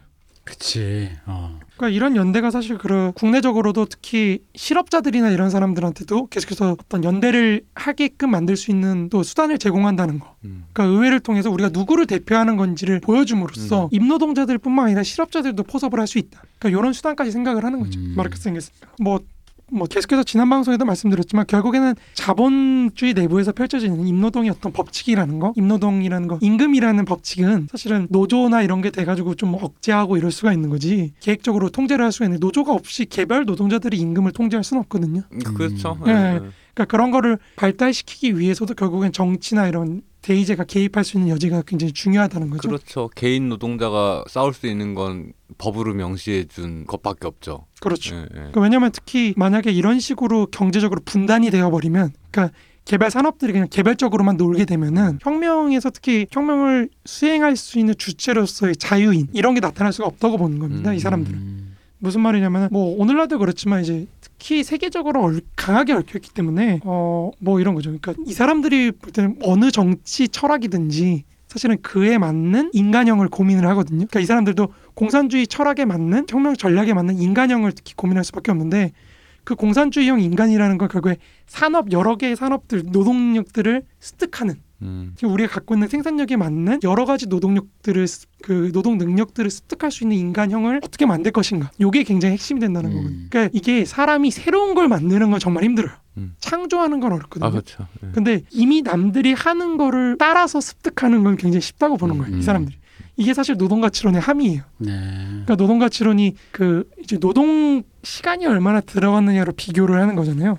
그 비교하는 거는 사실 거기 이미 숙련이나 이런 건 좀 배제가 되어 있는 거거든요. 노동 시간만 놓고 한다는 건. 음. 그 말은 무슨 일정 수준의 숙련도는 사람들이 금방금방 습득을 할 수 있다. 요 말이 전제가 돼 있다는 거거든요. 그러니까 그런 연대를 하기 위해서라도 연대 속에서 사실 나타나는 인간형이라는 게 그런 공산주의형 인간형이라는 거죠. 음. 근데 연대가 만약에 안 되고 끊어져 있으면 그런 형태의 인간형이 나타나기가 힘들다. 이 사람들이 이제 그렇게 보는 거예요. 근데 그렇게 돼야지만 경영을 하는 노동자가 마- 만들어질 수 있다고 보는 거예요. 음. 그러니까 내가 어떤 한 그 공장 내부에서 그냥 일하는 부품으로서가 아니라 이 공장에서 노동이 전체가 어떻게 조직되고 통제되는지를 이해하는 경영하는 노동자가 될 수가 있다는 거죠. 그래야지만 사실 창조적인 노동을 할 수 있고 뭐 이렇게 된다고 보는 겁니다. 어? 약간 대기업 입사할 때 훈화 말씀 내용 비슷해. 주인식을 가지고 아니, 그 얘기 그- 그러니까 얘기예요. 그 얘기예요. 결국엔 그거예요. 그리고 옆에 못하는 애 있으면 사회 초년생 있으면 가르쳐주고 끌어주라 이 얘기야. 아, 그렇죠, 그렇죠. 어, 네. 그렇죠. 괜히 그냥 네. 쿠사리 주고 네. 그냥 저 회사 나가게 해서 사람 구하기 어려운데 음. 그렇죠. 그렇게 하지 말고 그렇네. 역군으로 만들고 그래서 걔한테 이 일이 지금 네가 하는 건 지금 단순히 엑셀 치는 거지만 이 엑셀이 과장님이 보시고 회장님이 보실 때까지 어떻게 돌아가는지도 다 이해시켜 주고 그래서 우리 회사가 어떤 식으로 돌아가고 음. 그러다 보면 그, 그 위로 올라갈수록 점점 이 주, 내가 단순히 엑셀만 숫자만 기입하는 그런 어떤 오퍼레이터가 아니라 그렇죠. 어 이제 그런 어떤 이- 인식이 생긴다는 거잖아요. 음. 그렇죠. 그런 게 굉장히 중요하다고 음. 보는 거죠. 그래야지 뭘 이렇게 할, 주체가 될 수가 있지. 음. 음. 그냥 하면 사실 그냥 돈 받고 음. 끝나고 그러니까. 집에 가고. 그리고 연대가 끊어졌다는 건 내 옆에 있는 애가 뭐 하면 뭔데 이러는 그렇죠. 거죠. 뭔데 뭐죠. 그리고 왜 요즘 사실 근데 그 심해졌다는 생각이 들어요. 음, 저도 그렇게 생각. 음. 왜냐면 그런 거 얘기할 때 내 시간을 이 사람이 자꾸 이 사람이 숙련도가 떨어지는 주제에 내 시간을 들여서 결국 그럼 내가 일을 해주는 것 같은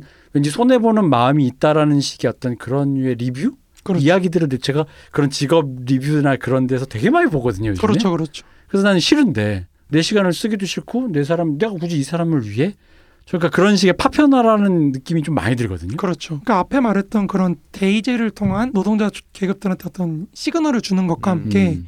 이 다른 국가하고의 연결을 통해서 특히 음. 산업과 산업과의 연결이 연결되면서 그런 프롤레타리아 경영하는 노동자로서의 주체를 만들어가기 시작하면은 이 경영하는 노동자가 세계적인 세계사적인 존재로서 이제 움직일 음. 수 있게 된다 이렇게 보는 건데 그런 의미에서 사실 소련의 혁명 전략은 시- 말이 안 되는 거죠 이 사람들 이론에서는 음. 왜냐하면 세계 시장을 이탈한다고 성공하는 게 아니거든요. 음. 그렇죠. 세계 어. 시장을 통해서 얻게 된 노동력, 음. 노동 능력, 인류가 갖게 된 노동 능력 음. 그런 거를 사실 어떻게 습득을 해서 확장을 시킬 것인가가 문제가 아니라 거기서 그냥 빠져나온다고 빠져나와서 우리끼리만 잘 살 거야라고 한다고 잘 살게 되는 게 아니거든요. 그러니까 그거의 지금의 아주 최소한 파편화된 모델이 지금의 상황이 아니냐라는 거죠. 그렇죠. 지금 다 그, 끊어졌잖아요. 음. 어, 아니 그거보다는 이제 노동자가요. 아 그렇죠, 그렇죠. 왜냐면은 내가 왜왜 내가 옆에 있는 비숙련 예를 들어 지금 한 마흔 돼서 나랑 같이 스타벅스에 커피를 타러 오신 마흔 된 분과 내가 이제 이 사람을 안 도와주고 싶어. 음, 근데 그 이유는 뭐냐면요.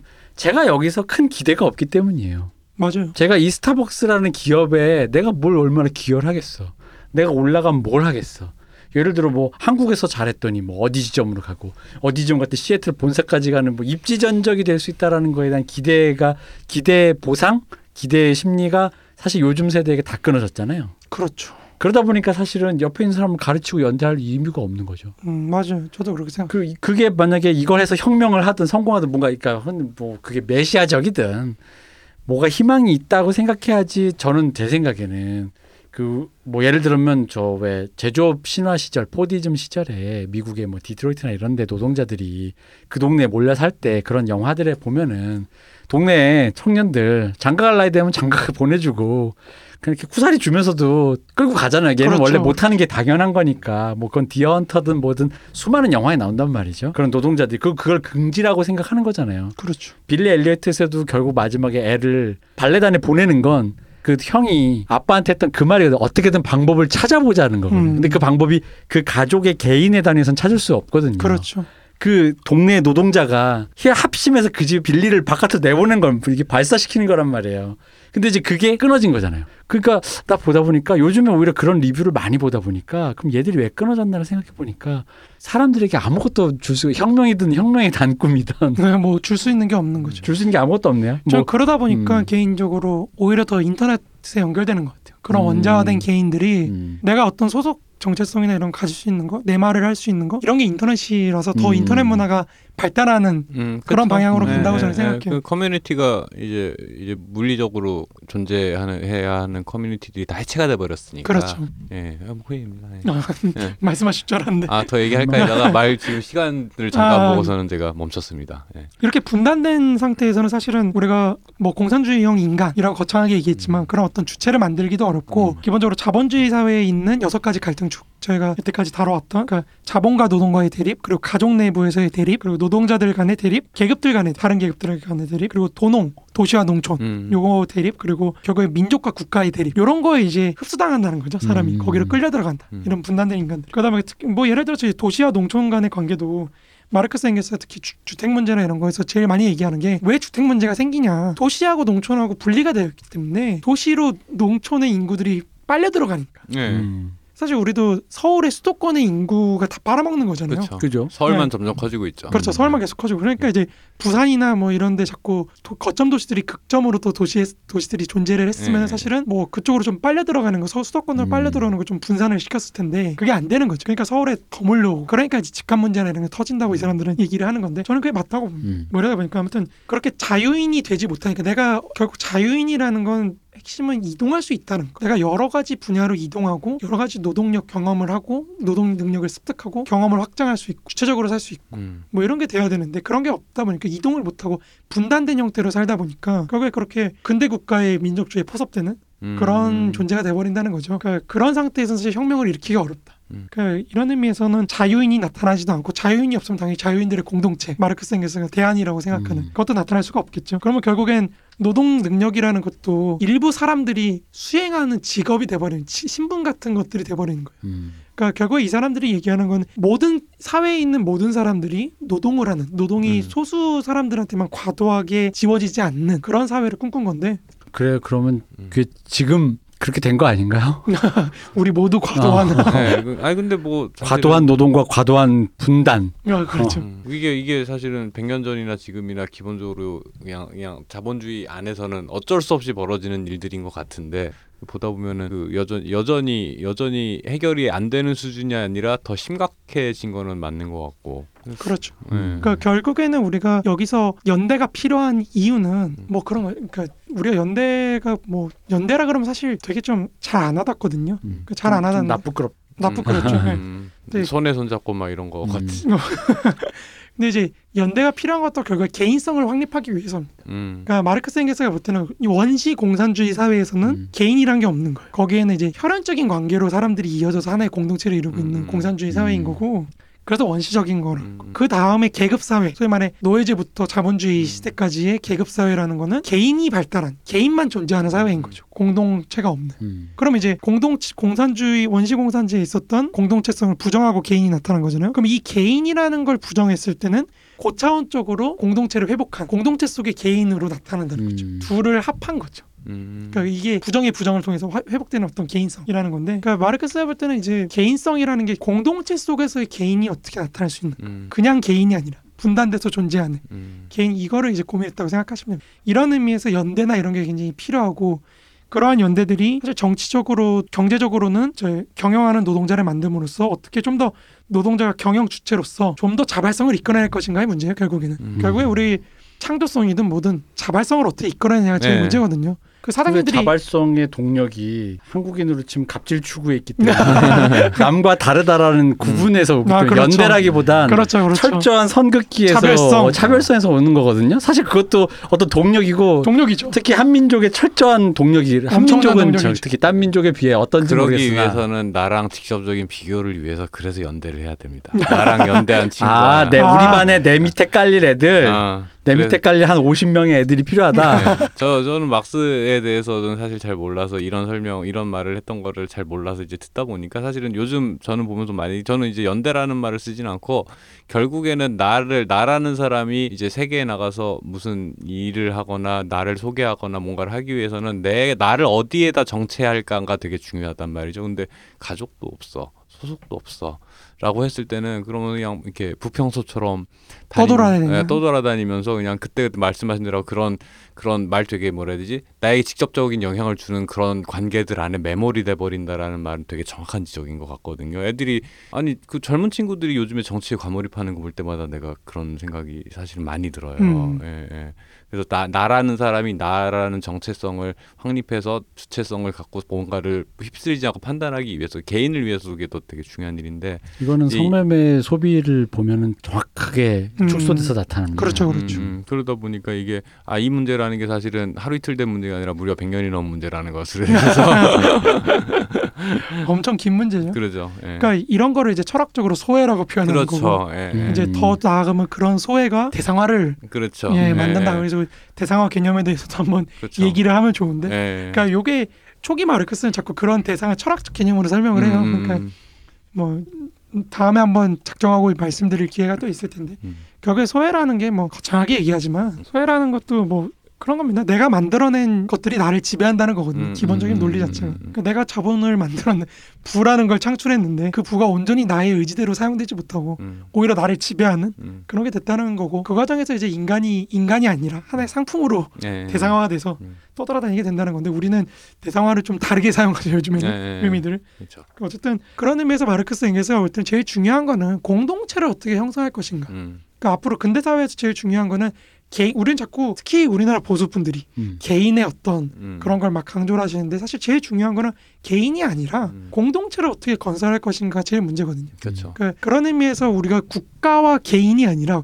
공동체적 관계 속에서 사는 개인을 어떻게 만들 것이냐. 요게 중요하다고 마르크스가 특히 엥겔스가 그런 걸 강조를 합니다. 이게 많은 분들이 오해하시는 게 특히 공동체 그러면 평등이라는 걸 또 떠올리세요. 음, 음. 근데 마르크스 엥겔스가 사실 제일 싫어했던 말이 평등입니다. 아 그래요? 네. 음. 제일 싫어. 이 사람들이 항상 얘기하는 거는 자유, 음. 자유지 평등이라는 말을 뭐라고까지 얘기하면 특히 엥겔스 같은 경우에 극복해야 될 어떤 관념이라고까지 얘기를 해요. 아 음. 무의미하다. 네, 그 무의미하다. 자체가. 그런 게 사회주의에 대한 가장 큰 오해고 환상을 심어준다. 아. 그런 얘기까지 하거든요. 아니 백년전 다 얘기하셨네. 이게 우리가 바로 마르크스 방송하는 이유입니다. 음. 그러니까 자꾸 사회주의를 평등의 왕국으로 네. 생각을 하는데 네, 네. 평등이라는 건 전혀 의미가 없다. 네. 자유라는 가치가 제일 중요한 거지. 아니 저 사실은 저도 그 평등이란 말에 대해서 되게 의미값이 없는 말이다라는 생각 되게 많이 하, 긴 하거든요. 그렇죠. 네. 특히 뭐 마르크스 같은 경우는 음. 평등이라는 그 말 자체가 사람들을 혼란하게 만든 예, 예, 예, 그렇게 예. 얘기를 하는데 어 그러니까 이 말이 틀린 거야. 이 농담 있잖아. 저기 소련을 보라. 모두가 평등하게 가라. 그러니까 기본적으로 고타강령 비판에서도 마르크스 계속 말하는 게 음, 아니 사람이 차이가 없으면은 음. 사람이 아니라고 음, 음, 음. 차이가 차이가 있고 능력의 차이가 있고 개인의 차이가 있기 때문에 음. 그 사람이 개인의 고유한 어떤 특질을 가질 수가 있는 음, 거다.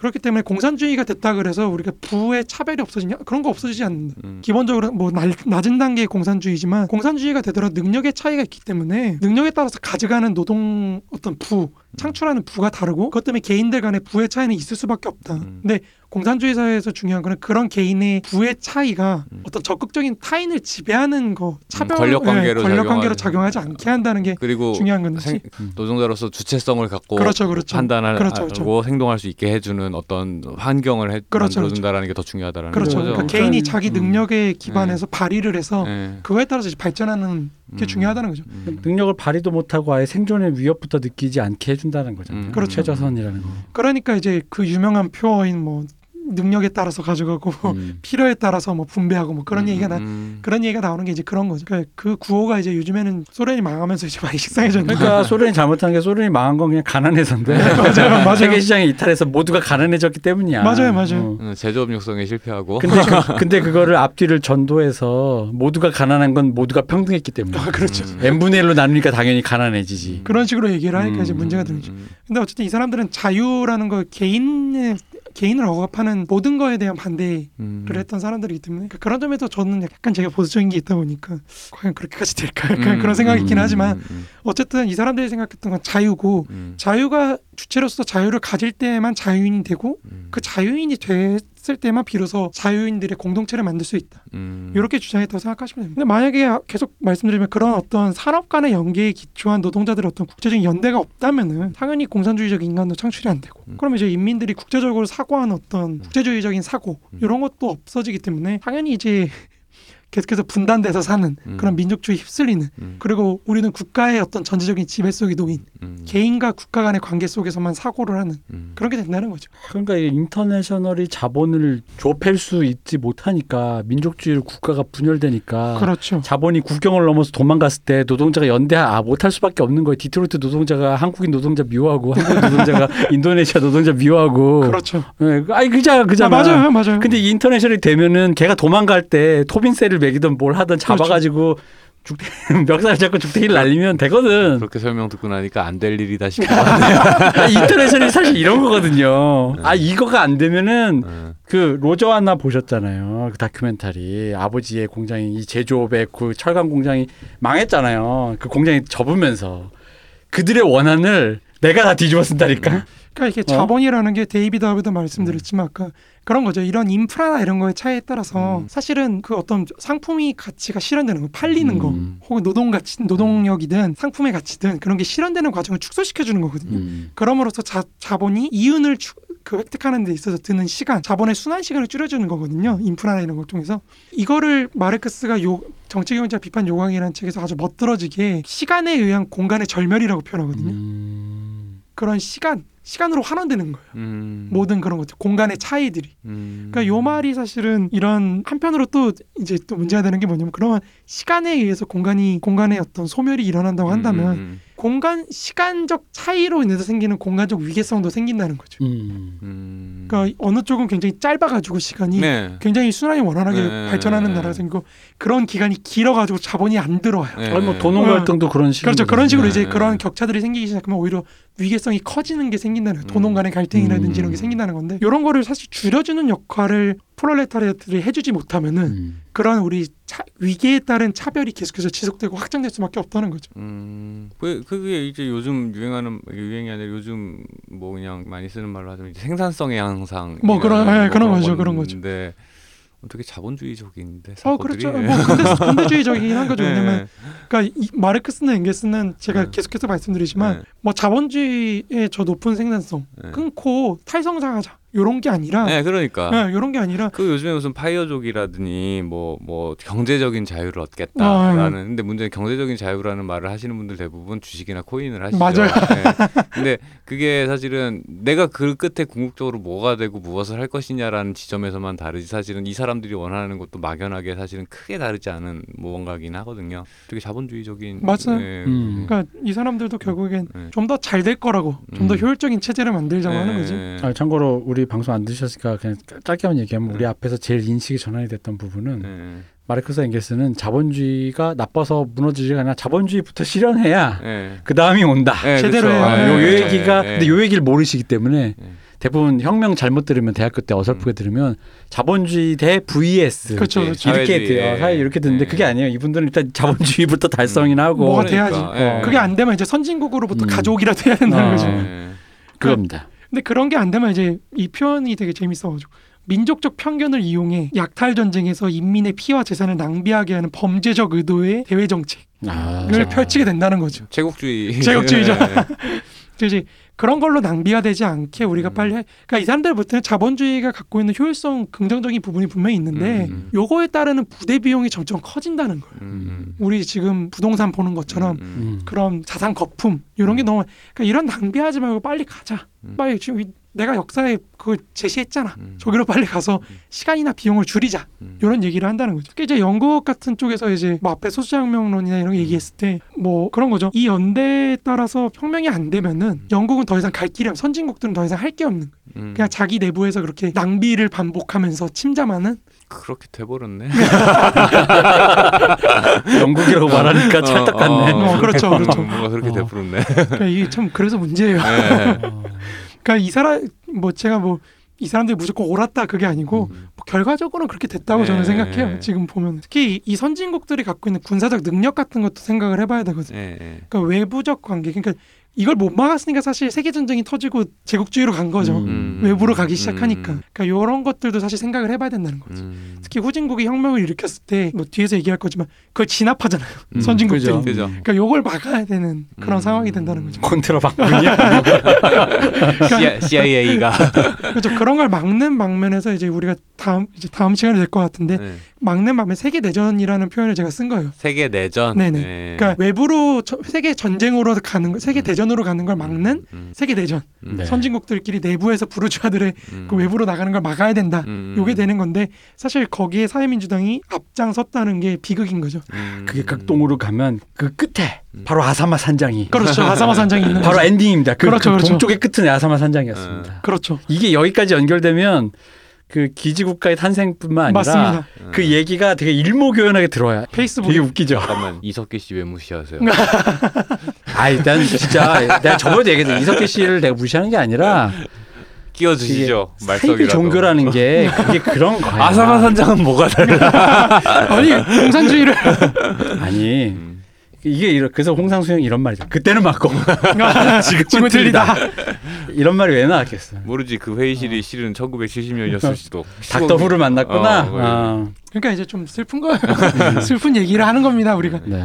그러니까 이런 연대를 이제 창출하기 위해서는 사실 정당이라는 게 기본적으로 단순히 뭐 사람들 표 받고 이런 게 중요한 게 아니라 교육자로서의 기능도 해야 되는 거예요. 음, 그러니까 그렇죠. 그래서 이게 아까 경영하는 노동자라는 게 중요한 게 왜 그러냐면 노동자들이 그러니까 이 말 때문에 사실 베른슈타인 약간 흑화하는 걸 개인적으로 생각하는데 노동자들 문화적 수준이나 음. 이런 게 좀 낮을 수 있잖아요. 아 그렇죠. 예, 아무래도 그런 걸 이제 먹고 살기 바쁘다 보면. 그렇죠, 그렇죠. 네. 채워주기 위해서 중간 계층으로서의 지식인들이나 이런 걸 흡수해야 되는 아 거죠. 혹시 그래서 러시아가 그렇게 그 문화예술 이쪽으로 아, 그 맞아요, 맞아요. 음, 맞아요, 게- 맞아요. 스탈린이 그런 것 때문에 투자를 해요. 아 그렇구나. 레닌이 특히 그 말년에 굉장히 강조했던 게 그겁니다. 음. 농민들이나 이런 애들 데리고 할 수 없다. 문화적으로. 그래서 음악이나 이런 거 계속 틀어주고 그런 게 그래서 그런 거예요. 음. 그러니까 여기서 이제 특히 뭐 잘하시겠지만 두 분은 잘하시. 러시아, 소련 음. 예술 영화들 네. 영화나 아, 뭐 최고죠. 네. 음. 그런 거 최고잖아요. 근본 있죠. 그렇죠. 네. 그런 게 이제 국가적으로 투자를 하는 게 그래서 그렇습니다. 미국의 KKK인 우리 그리피스와 소련의 근본인 에이젠슈타인이 그렇죠. 아, 다 했죠. 그렇죠. 에이젠슈타인, 음. 이 전환 포테킨. 그렇습니다. 예, 그런 게 맞습니다. 이제 고전이 되는 게 이제 그런 겁니다. 영화 응연의 최고가 극한의 빨갱이와 극한의 인종주의자가 만들어낸 유산이었다는 거. 아. 여기에는 이제 계몽적인 역할만 있는 건 아니고요. 예. 다른 나라의 파업에 이제 파견을 한다든지 음. 이런 어떤 노동 조합의 노동 운동이나 이런 게 퍼졌을 때 거기서 훈련시키는 교육자로서의 의미도 있는 정치적 경험을 음. 훈련시킨다. 그러니까 그게 뭐지 그 훈련된 혁명 그렇죠. 그 전위로서 뭐 전위, 뭐 전위라는- 이런 말을 예, 레닌이 강조했다 뭐 이런 그렇죠, 얘기를 그렇죠. 학교 다닐 때 많이 주워 들었어요. 아 그렇죠, 예, 그렇죠, 예. 그렇죠. 근데 이제 이때 저희 그러니까 그 영화나 미디어에 대해서 우리가 생각하는 것보다 이 사람들이 더 어떻게 느꼈냐를 느꼈던 게 음. 그러니까 영화 미디어 혹은 TV 전파 이런 거에 대해서 이게 우리로 치면 요즘으로 치면 뭐랄까 인플루언서 같은 네. 그런 킹왕짱인 어떤 그런 느낌이 있어요. 음. 그래서 요걸 약간 번외로 가면은 음. 기타의 최초 모델이 네. 팬더가 만든 텔레캐스터인데 네. 텔레캐스터 최초 이름이 브로드캐스터였어요. 아. 아. 근데 기, 웃기잖아요. 처음에 기타 모델을 내가 만들었는데 이거 이름을 브로드캐스터로 하겠어. 음. 왜 방송 뭐 음. 전, 근데 왜 그랬겠냐? 바- 그 당시엔 그 방송 전파 가장 힙한 거였거든. 음. 그러니까 그 악기 이름을 브로드캐스터로 했다가 음. 저작권에 걸려서 음. 텔레캐스터라는 건데 이것도 텔레잖아, 텔레. 그렇죠, 텔레죠. 악기 요즘에 새로 만들면 이름 유튜버로 해요. 어, 그 아. 그렇죠, 그렇죠, 맞아, 맞아, 맞아. 맞아 그런 거야. 유튜버. 내가 새로 악기를 만들었는데. 어 괜찮은데? 어, 유튜버야. 그냥 그런 식인 거예요. 어. 그 정도로 그 사람들이 생각했던 전파. 왜냐면 그 전까지 활자 이런 거 있다가 영상을 본다라는 건 굉장히 획기적이었던 음. 거거든. 특히 혹은 라디오로 음성이 음. 기계에서 멀리서부터 나온다라는 그런 얘기가 그러니까 그게 지금 생각하면 참 약간 아득한 얘기인데 음. 그 당연하니까 우리는 그렇죠. 그런 세대 살아니까 그랬더라고요. 그 기타 역사에도 그게 그래 나와요. 어, 이게 무려 그럼요. 무려 1950년대 미국에서 일어난 일인데도 음. 1950년대 미국에서조차 음. 요즘 방송이 진짜 힙하다. 음. 유튜버처럼. 또 내가 만든 이 제품의 이름을 그걸로 만들겠다. 음. 이렇게 하신 거거든요. 재밌네요. 그죠? 음. 그러면 이제 이런 인민의 교사로서의 정당 이런 게 이제 그런 두 가지 역할을 수행하는 건데 이런 것도 사실은 근대 국가가 갖추는 유통망 이런 거에 기, 자본주의 어떤 유통망 이런 거에 기초해서 이루어진다는 거죠. 음. 그러면 요거의 이제 최정점이 그러니까 요 교사로서 활동할 수 있어야 비로소 인민이라는 숫자 아까 보통 선거권을 통해서 숫자를 측정한다 그랬잖아요. 그걸 활용할 수가 있다는 거죠. 음. 이 사람들을 교육시키고 뭘 하고 함으로써 그러면 이제 그거의 정점이 되는 게 이제 인터내셔널 가슴에 있는 웅장해진다. 그런 이제 인터내셔널을 통해서 여러 그 국가들의 노동자 계급을 대표하는 정당들이 모여서 국제적인 연대를 과시하는 그런 역할을 할 수 있다 이 사람들 생각하는 겁니다. 이제 그걸 통해서 이제 각 지역의 어떤 노동자들의 그런 활동을 전 세계적인 차원에서 조직할 수 있게 되는 그 이제 세계적인 차원이 되는 거죠 점점. 그러니까 이러면 이제 집단적으로 움직일 수가 있다 이렇게 보는 건데 요 인터내셔널이 이제 파리코민을 맞으면서 굉장히 많이 비판을 받습니다. 저것들이 폭동을 일으켰다. 그 조선인이 우무에 음. 돈을 풀었다. 아. 약간 요런 요런 느낌으로 가는 건데 아무튼 뭐 이런 근데 이제 이런 연대를 조직한다고만 해서 사실은 어떤 소시al 혁명 같은 그런 혁명이 터지는 건 아니죠 당연하게도 음. 그러니까 소시al 혁명이 주로 이제 어떤 뭐랄까요 폭력을 사용했다고 한다면 이 평화 전략으로서의 다수자 혁명은 분명히 이제 보통 선거권을 통해서 어떻게든지 조금 평화를 가려고 하는 거지만 이것도 결국에는 권위주의적 국가를 없애야 되는 거예요 국가의 어떤 권위주의 국가가 사용하는 폭력을 제거해야 되는 거예요 그러니까 민주적 공화정으로 가야 되는 이유가 음. 바로 거기에 있는 거죠. 그런 의미에서는 사실 폭력을 쓰라고 권고를 합니다. 계속해서. 폭력을 계속. 없애기 위해서 폭력을 써라. 그렇죠. 그러니까 아. 아. 까 말했듯이 독일 카이저 국가 같은 상황에서는 어. 도저히 그런 조직만 이루어졌다 그래서 혁명을 할 수가 없고. 뭐 여기서 갑자기 궁금해지는 건 그런 식으로 국가 단위의 그 권위적인 폭력을 없앤다라고 전제했을 때 그 흔히 말하는 질서 유지라든가 국방 저기 안보라든가라는 것에 대한 어떤 의견이라는 건 그거는 인터내셔널로 그렇죠. 그런 걸로 해. 그러니까 이 사람들 시민군. 아 그러니까 마지막에 설명해 드리겠지만 음. 이 사람들이 생각하는 군사 예, 예. 목표의 최종 목표는 군사적 소국주의입니다. 아. 그러니까 거의 다 무장하지 않는 아. 그런 형태인 거예요.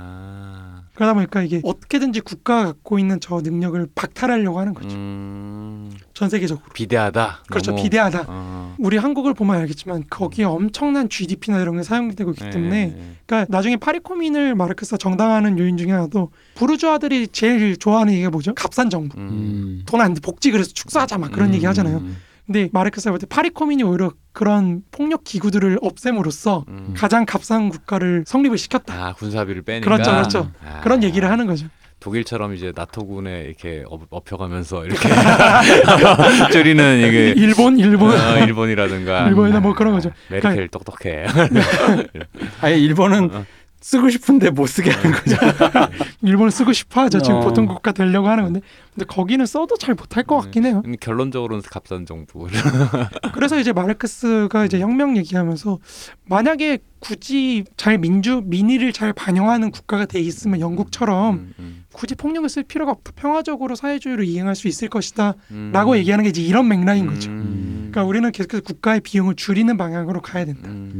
특히 이제 앵겔스가 이제 시가전을 못한다 그랬을 때 제일 큰 문제는 뭐냐 이 사람들을 제가 계속해서 말씀을 결국 민족주의 문제예요. 음. 민족주의 문제가 뭐냐면은 마르크스와 앵겔스는 이미 1848년부터 프롤레타리아트들이 결국 민족 공동체 전체를 대표하는 보편 계급으로 올라갈 거라고 얘기를 하거든요. 음. 그래서 그 소수자혁명론에서 제가 말씀드린 게 선진국은 이제 민주적 공화정 이후에 음. 우리 역사 발전의 새로운 단계를 가져온다는 의미에서 보편 계급이 되는 거고 음. 중진 지역에서는 국, 국민 국가를 건설했지만 경제력 은 아직 선진국보다 뒤떨어지는 그렇기 때문에 이 경제력의 문제를 해결해 주는 거로서 혁명 그 음. 민족 공동체를 대표하는 보편 계급이 되는 거. 후진 지역에서는 아직 민족 국가도 못 만들었고 생산력도 없으니까 이 두 개를 동시에 해결하는 거로서의 프롤레타리아들이 보편 계급이 된다. 음. 그러면서 이제 민족주의를 이용해서 민족주의를 지향하는 음. 그런 모습이 실현된다고 얘기를 하는 건데 민족주의를 이용해서 민족주의를 지양한다. 그렇죠 지향하는 일단은 그걸로 돌리고. 그렇죠 우리가 아. 민족 문제를 해결한다는 식으로 동의를 얻는 거죠. 근데 이게 이제 여기서 이분들이 몰랐던 게 그게 엄청난 주화인마라 그렇죠. 한번 돌린 순간 못,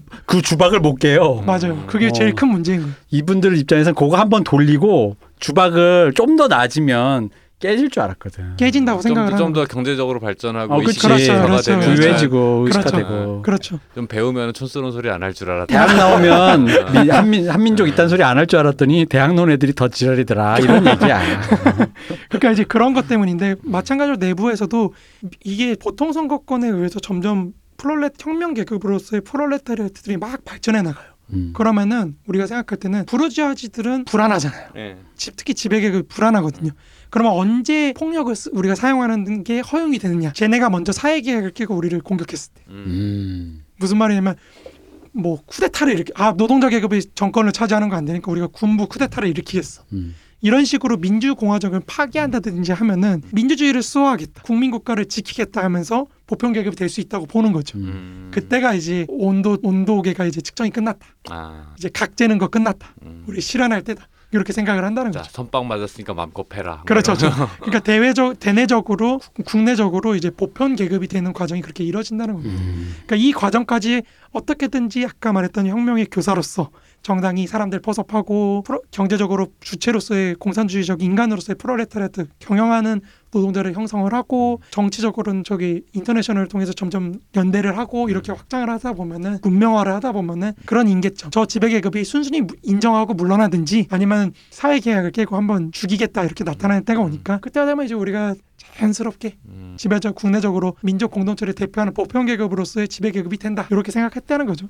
그래서 이제 그거를 굉장히 경쾌하게 합법성에 대한 우리는 세계사적인 아이러니는 모순은 전복자들이 오히려 합법적으로 행동하고 음. 이 전복을 막으려는 사람들이 불법적으로 행동할 수밖에 없다. 음, 음, 이렇게 음. 얘기를 한다는 거죠. 음. 그래서 이제 문장을 가져오긴 했는데 뭐 이젠 뭐 세계사의 아이러니가 모든 것을 뒤집어 놓는다. 혁명가이며 처- 전복자인 우리는 비합적 비합법적인 방법이나 폭동보다도 합법적인 방법을 통해서 훨씬 크게 성장한다. 음. 뭐 이렇게 된다는 거죠.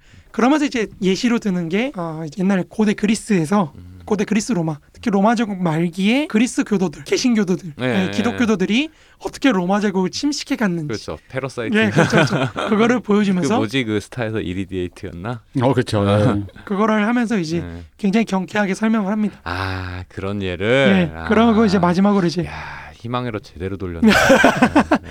그러면서 이제 마지막으로 그러므로 그대들이 제국 헌법을 파기한다면 그때 사회민주당은 자유롭게 그대들에게 대항하여 하고자 하는 것을 어. 할수 있게 될 것이다. 아 그렇게 되면 그들이 하는 것이 오히려 불법이다. 그렇죠. 아, 그러나 사회민주당이 그때 할 일을 오늘 그대들에게 알려주지 않을 것이다. 이러면서 이제 엥겔스가 자기 마지막 정치적 유언을 끝내죠. 음. 아이고 요즘에도 우리나라 정치에서 내가 집권하면 피바다가 물 거야 그런, 그런 지금은 내가 못하지만 음. 내가 집권하면 피바다가 물 거야 뭐 같은 그런 음. 어떤 그렇죠, 그렇죠. 예. 그런 얘기를 하면서 끝나는데 현실은 엥겔스가 사회주의냐 세계 전쟁이냐라고 세계 음. 대전이냐라고 했을 때 자기는 사회주의로 갈 거라고 생각을 했는데 결국에 세계 대전으로 간 거죠. 전 근데 약간 이런 의심 이건 그냥 저희 내피셜입니다 이런 생각 한번 해봐 이런 회로를 돌렸다라는 거 민족주의를 약간 쉽게 봤다라는 건 조금 쉽게 봤죠. 음. 마르크스가 유태인이라서 그런 것 같아요 아 약간 그럴 수 유럽에 사는 유태인 그러니까 수 왜냐하면 있어. 카프카 소설을 읽어도 그 유럽에 사는 유태인의 그 소수자 정서라는 게 굉장하거든요. 그렇죠. 그러니까 우리처럼 지역과 국가가 민족이 일치되는 이런 나라에 사는 사람이 내재적으로 왜 살면서 아예 자연스럽게 가지는 감정과는 조금 다르거든요. 이게 그래서 약간 마르크스가 음. 반유태주의라고 비판받기도 했어요. 아. 음, 그러니까 그럴 수 있을 것 같아요. 그러니까 왜냐하면 이게 유태인이다 보니까 이 일단 국가 영토에서 소외돼 있잖아. 아 그러니까 그러다 보니까 상대적으로 그 민족주의의 우습게 봤다는 강력한 거지. 것에 대해서 어, 오히려 우습게 봐. 반, 반, 반작용 같은 게 좀 그렇지. 있었다라는 그러니까 나, 거죠. 나 자체도 그렇게까지 강하지가 않은 거야. 왜냐면 그래봤자 내가 겪는 민족주의거는 멀게는 그냥 시오니즘이요. 작게는 그냥 우리 동네 유태인 마을밖에 음. 없거든. 근데 우리는 안 그렇잖아. 우리는 사실 굉장히 큰 의미로 머릿속에서 적어도 저 휴전선에서부터 한국- 제주도까지는 한국- 생각하잖아. 한국인이 유난히 강력하긴 하죠. 음. 좀 그렇긴 한데 네, 네. 근데 어쨌든 이 세계가 민족주의가 주박이 강력한 이유가 안 깨진 이유가 바로 그런 거라는 거지. 근데 왜냐면 갑자기 그 생각이 났어요. 카프카 소설을 생각해 보니까 이 희미한 나의 정체성에 대해서 굉장히 희미한 걸 갖고 있었던 소외된 유럽의 유태인들의 그 어떤 그거 그렇기 때문에 자기들끼리 오히려 똘똘 뭉쳐서 또 그것 때문에 외부에서 더, 더 지시를 받았던 그뭐 사람들의 이제 문제는 마르크스는 자기를 유태인이라 생각, 독일인이라고 생각하는 음. 그렇겠죠. 그러니까 예. 이제 오히려 거기서부터 오는 본인 그 그렇죠. 유태인 내부 커뮤니티에서 오는 또 이게 있었겠지. 음, 프레셔가 있었겠지. 나는 공부해서 극복했으니까. 아이고. 아. 자기 뭐 아무튼 민족- 난뭐 10원 한 장 받은 것도 없고 약간 아. 정체성으로 그런 걸 갖고 있지는 않았던 건 맞는 것 음. 같아요. 그러다 보니까 좀 더 우습게 봤다고도 네. 할 수도 있고, 근데 저는 이론 체계로서는 그렇게 하는 게 이게 극복 방법 중에 하나라고 생각하긴 음. 하는데 근데 또 실제로는 그게 좀 다르죠. 또 얼마나 강력하게 작동하는지를 본 적이 없으니까 음, 또 그랬을 수도 있지 그러니까 이제 내. 그게 본 적이라보단 내 마음에 그게 덜컥덜컥 걸려야 되는 건데 음, 약간 걸려. 이런 말을 할라 이런 음. 말을 뭐 안 하게 된다면 근데 아니, 한국에서- 우리는 사실 지금 말하면서 이게 약간 희망 회로라고 느꼈던 게 우리 이걸 우리한테 대입하는 순간 그렇지 않아? 약간 덜컥덜컥 걸리잖아 쉽지 이게 않지. 어, 쉽지 않다라는 느낌이 한국에서 있잖아. 공부했으면 그런 소리 안 하셨을 텐데. 라는 생각을 약간 한국에서 한민족이었으면은 이런 소리를 안 했지만 한국에서 한국으로 유학 온 인도네시아 수재가 이런 얘기를 했다면 그런 얘기를 할 수 있지. 네. 여기서 한 3세로 태어나서. 아 근데 뭐 이제 민족주의를 이용해서 민족 계, 민족 계급이 되어라 보편 계급이 음. 되어라 이렇게 얘기하는 걸로 봐서 어쨌든 이 사람도 민족주의 강력한 힘이라는 거는 네. 어느 정도 인지했다고 저는 네. 생각해요. 아 근데 이 형이 그러니까 그 다음에 그 주박이 이, 이 강철 연금술사의 그 아, 그렇죠. 강철 강철도 연금술과 인생을 통째로 걸어야 음, 그렇죠, 그렇죠. 그 하나를 살려내는 거잖아요. 이게 그렇죠. 뭐야 등가 교환이란 말이야. 근데 이분이 지금 강철이 처음에 왜 엄마 살리려고 연금술 짤 때 같은 소리가라는 거지 이게 음. 지금 너무 등가 교환을 우습게 봤다 지금. 역시 마지막에 신하고 대화할 때처럼 어. 모든 걸 걸어야 돼. 모든 걸 걸어야 돼. 그래서 뭐냐 했을 때 이겁니다 했을 때 정답이다 이게 돼야 되는데 뭔 개소리 하면서 바로 그냥 팔다리 가져가는 거지. 그러니까 약간 비극적인 게 그 이 사람들한테 사사받았던 그 베른슈타인이 음. 곧바로 민족주의로 넘어간다는 것 자체가 음. 약간 약했다고 볼 수도 있겠죠. 음. 그러니까 저는 그게 거기서 약간 그런 의심이 들어요. 저는 왜냐면 그 시대 사람들이 유태인 유럽의 유태인의 마음을 알 수는 없지만 제가 제일 제가 예전에 그 그러니까 시오니즘을 비판하던 유태인 내부의 좌파 지식인이 했던 제일 제일 큰 예가 카프카였거든요. 그 카프카 같은 외부자의 시선으로서 보는 유태인이 점점 사라진다라는 얘기를 하면서 시오니즘의 그 확대를 굉장히 비판했었거든요. 이게 약간 재밌는 게 마르크스가 음. 원래 영국 시민이 되고자 시민권 요청한 적이 있는데 거절당한 음. 음. 그런 것도 있다 보니까 뭐 본인은 무국적자인 거를 약간 나중에는 즐겼대요. 음. 나는 어디에도 속하지 않는. 아 그러니까 그게 인터내셔널 그 그렇죠. 킹킹 그거 회로야 그게 내가 봤을 때 거기서 이제 약간 어 음. 약간 입력값이 음, 그렇죠. 예, 잘못 입력됐다. 그 결국에는 마르크스주의가 민족주의 먹히는 것도 네. 어, 약간 어떻게 보면 시조라고 할 수 있는 마르크스 자체가 조금 얕게 봤다 음. 이렇게 볼 수도 있겠죠. 음. 그게 얼마나 큰 힘, 물론 이제 이 사람들의 문제는 그- 저게 강력한 힘인 걸 알고 어떻게 이용해야 될지는 아는데 음, 음. 그거에 먹힌다고 했을 때를 음. 생각을 잘 못했다고 할 수도 있겠죠. 레닌이 나중에 고민하는 것도 그거거든요. 음. 이걸 이용을 할 수는 있겠는데 이걸 갖고 혁명을 어떻게 하는지는 고민을 많이 했는데 어 그렇다고 이거를 과연 극복할 수 있을까? 음. 그러니까 레닌이 나중에 스탈린 말년에 비판하고 쟤 없애야 된다고 얘기하는 게 저게 러시아 민족주의 발현이라고 본 거거든요. 음. 스탈린을 왜냐면 스탈린은 조지아 출신이거든요. 네. 음. 근데 조지아 출신인데 조지아 민족주의자들 민족주의자이면서 사회주의자인 사람들을 박살내요. 음. 근데 그러면 우리가 생각할 때는 어 공산주의자가 뭐 민족주의자들 박살낸 거 뭐 별 문제 아니지라고 생각했는데 레닌은 거기서 그 예리한 정치적 감각으로 스탈린은 이미 러시아 민족주의에 침식된 사람이다. 음. 얘는 러시아 대민족주의 입장에서 조지아를 박살낸 거다. 음. 라고 생각을 한 거예요. 아, 레닌 어, 천재 킹정.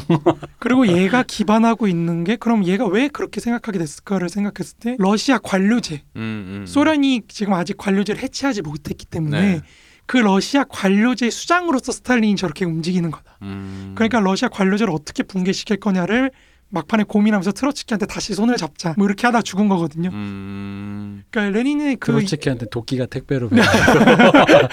약간 스탈린은 그 러시아의 그 소련 소련 그 러시아의 관료제와 약간 그 물아일체가 된 그렇죠, 약간 어, 그런 그런 상태. 왜냐면 실제로 스탈린 어, 음. 말씀하세요. 아니 그런 것 같아가지고 그런 상태면은 이해가 돼요. 그렇죠. 네. 왜냐하면 이게 민족주의 이론을 보면 스탈린은 민족주의 이론가로서 공산당에서 힘을 얻었거든요. 음. 근데 이 사람의 이론을 잘 보면요, 뭐냐면 혁명 이 사람도 혁명가예요 어쨌든 스탈린. 근데 이 사람의 생각은 러시아 민족 중에서 제, 이 러시아 소, 제국 내부에 있는 민족 중에서 제일 강력한 게 당연히 러시아 민족이잖아요. 네. 절반 정도 차지하고 있으니까 음. 이거를 활용해서 혁명을 하면 되잖아. 음. 왜 굳이 저런 잡다한 애들까지 써야 되냐?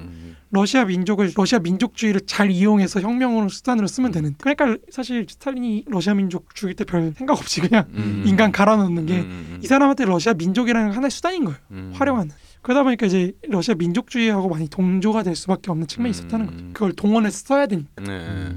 음. 그런 걸 레닌은 굉장히 부정적으로 봤던 거죠 음. 레닌이 볼 때는 이게 자꾸 연방으로 해야 된다고 하는 게 그런 거죠 우리가 이혼할 권리가 있어야 음. 부부가 더 끈끈해질 수 있듯이 음. 이혼할 수 있, 있음에도 불구하고 이혼하지 않고 같이 사는 걸 택할 때 정말 부부의 연이 진해지듯이 음. 연방이라는 것도 탈퇴할 수 있는 권리가 있어야 음. 민족들이 알아서 자발적으로 온 걸로 음. 해가지고 더 강해진다라고 이- 레닌은 얘기하는데 이제 스탈린은. 아니 러시아 민족만 잘 활용하면 되는데 음, 러시아 음. 민족 입장만 활용하면 되는데 음. 뭐하러 그런 짓거리를 아, 갑자기 문익환 목사님처럼 그 앞에서 이렇게 얘기하고 미래를 암시하며 체첸이요, 세르비아요. 그 나중에 결국에 소련이 붕괴하고 저 음. 유고슬라비아가 붕괴하는 것도 그 민족 지역들 사이에서 지역적 차별, 그렇죠. 경제력의 예, 차이 예. 그런 걸로 그렇죠. 붕괴해 버리는 음, 거거든요. 음. 그러니까 그런 게 문제인 거죠. 지금 지금도 뭐 해결이 안, 안 되는 그렇죠. 해결이 안 되는 거죠. 문제니까, 뭐 지금 중국도 마찬가지예요. 네, 네, 중국도 그러니까 가라타니 고진이나 이런 사람들이 제국의 구조라는 책에서 중국이 제국이 되어야 된다. 음. 내부 민족들한테. 음, 개방성을 가지고 아, 개방성을 가지고 네, 네. 그 민족들의 그 내정에 간섭하지 자치시켜주고 음. 뭐 이러면서 이제 민주적으로 해야 된다 이렇게 얘기하는 미국. 대란 소리지 뭐. 그렇죠. 안 될 일이네. 음. 네. 저는 안 될 일이라고 봅니다. 네, 쉽지 않아요. 스테이트는 단 열- 역사상 단 한 국가만 성공했습니다. 그렇죠. 네, 연방이라는 것은 말이죠. 쉬운 게 아니에요. 음. 엄청 힘든 거죠. 네. 미국도 사실 연방 국가가 그렇게 잘 굴러가냐 하면 또 그것도 아니거든요. 사실 지금도 사실은 사실상 이게 지금 싸움만 한다 뿐이지 거의 남북 전쟁 아니에요 미국도? 그렇죠, 그렇죠. 어, 지금 경제가 그렇게 되다 보니까 그렇죠. 양분되다 보니까 뭐 그런 상태니까 어쨌든 야 오늘도 재밌었습니다. 뭐 어쨌든 우리는 지금 국내적인 차원에서 어떻게 얘네가 보편 계급이 되는지 네, 네, 네. 그 평화적인 전략을 통해서 음. 어떻게 보편 계급이 될 것인지를 오늘 논한 겁니다. 음. 그럼 이제 제가 사실 오늘 다 끝내려 그랬는데 뭐 다음으로 미뤄야겠네요. 다음에는 국외적인 대외적인 상황에서 네. 어떻게 보편 계급이 되는지 이것도 다수자 혁명에 그렇죠, 네, 그렇죠. 네. 포함되는 그 얘기로서. 내부에서 지금 얘기하신 네, 거고 네. 이제 외부 세계 그렇죠. 세계 내 세계 내전 내전 말은 거창한데 그렇게 네. 폭력적이진 않습니다. 아니 뭐 지금도 늘 겪는 겁니다. 네. 그래서 어쨌든 하, 오늘도 수고해주신 문쌤님 너무 감사드립니다. 감사합니다. 조 이게 피곤하셔서 살이 쪽 빠지셔가지고 음. 지금 지금 약간 기절하실까봐 걱정돼요. 네, 그러나- 오락가락하고 있습니다. 열심히 지금 그 어쨌든 따라와 주신 음. 박 박사님 감사드리고요. 수고하셨습니다. 감사합니다. 네. 자 그리고 오늘 역시 저희 금금이었습니다. 저 뭐랄까 이게 약간 우리가 이, 이게 할 얘기가 많다 보니까 시간이 쫓겨서 급셔타를 내리는 느낌이 늘 들지만 항상 있지만 아 그래도 이거는 어쨌든 자 어쨌든 오늘 수고해 주신 여러분들 뭐 인사해 주셨지만 네. 이제 여기까지 방송을 마치겠습니다. 감사합니다. 감사합니다. 감사합니다.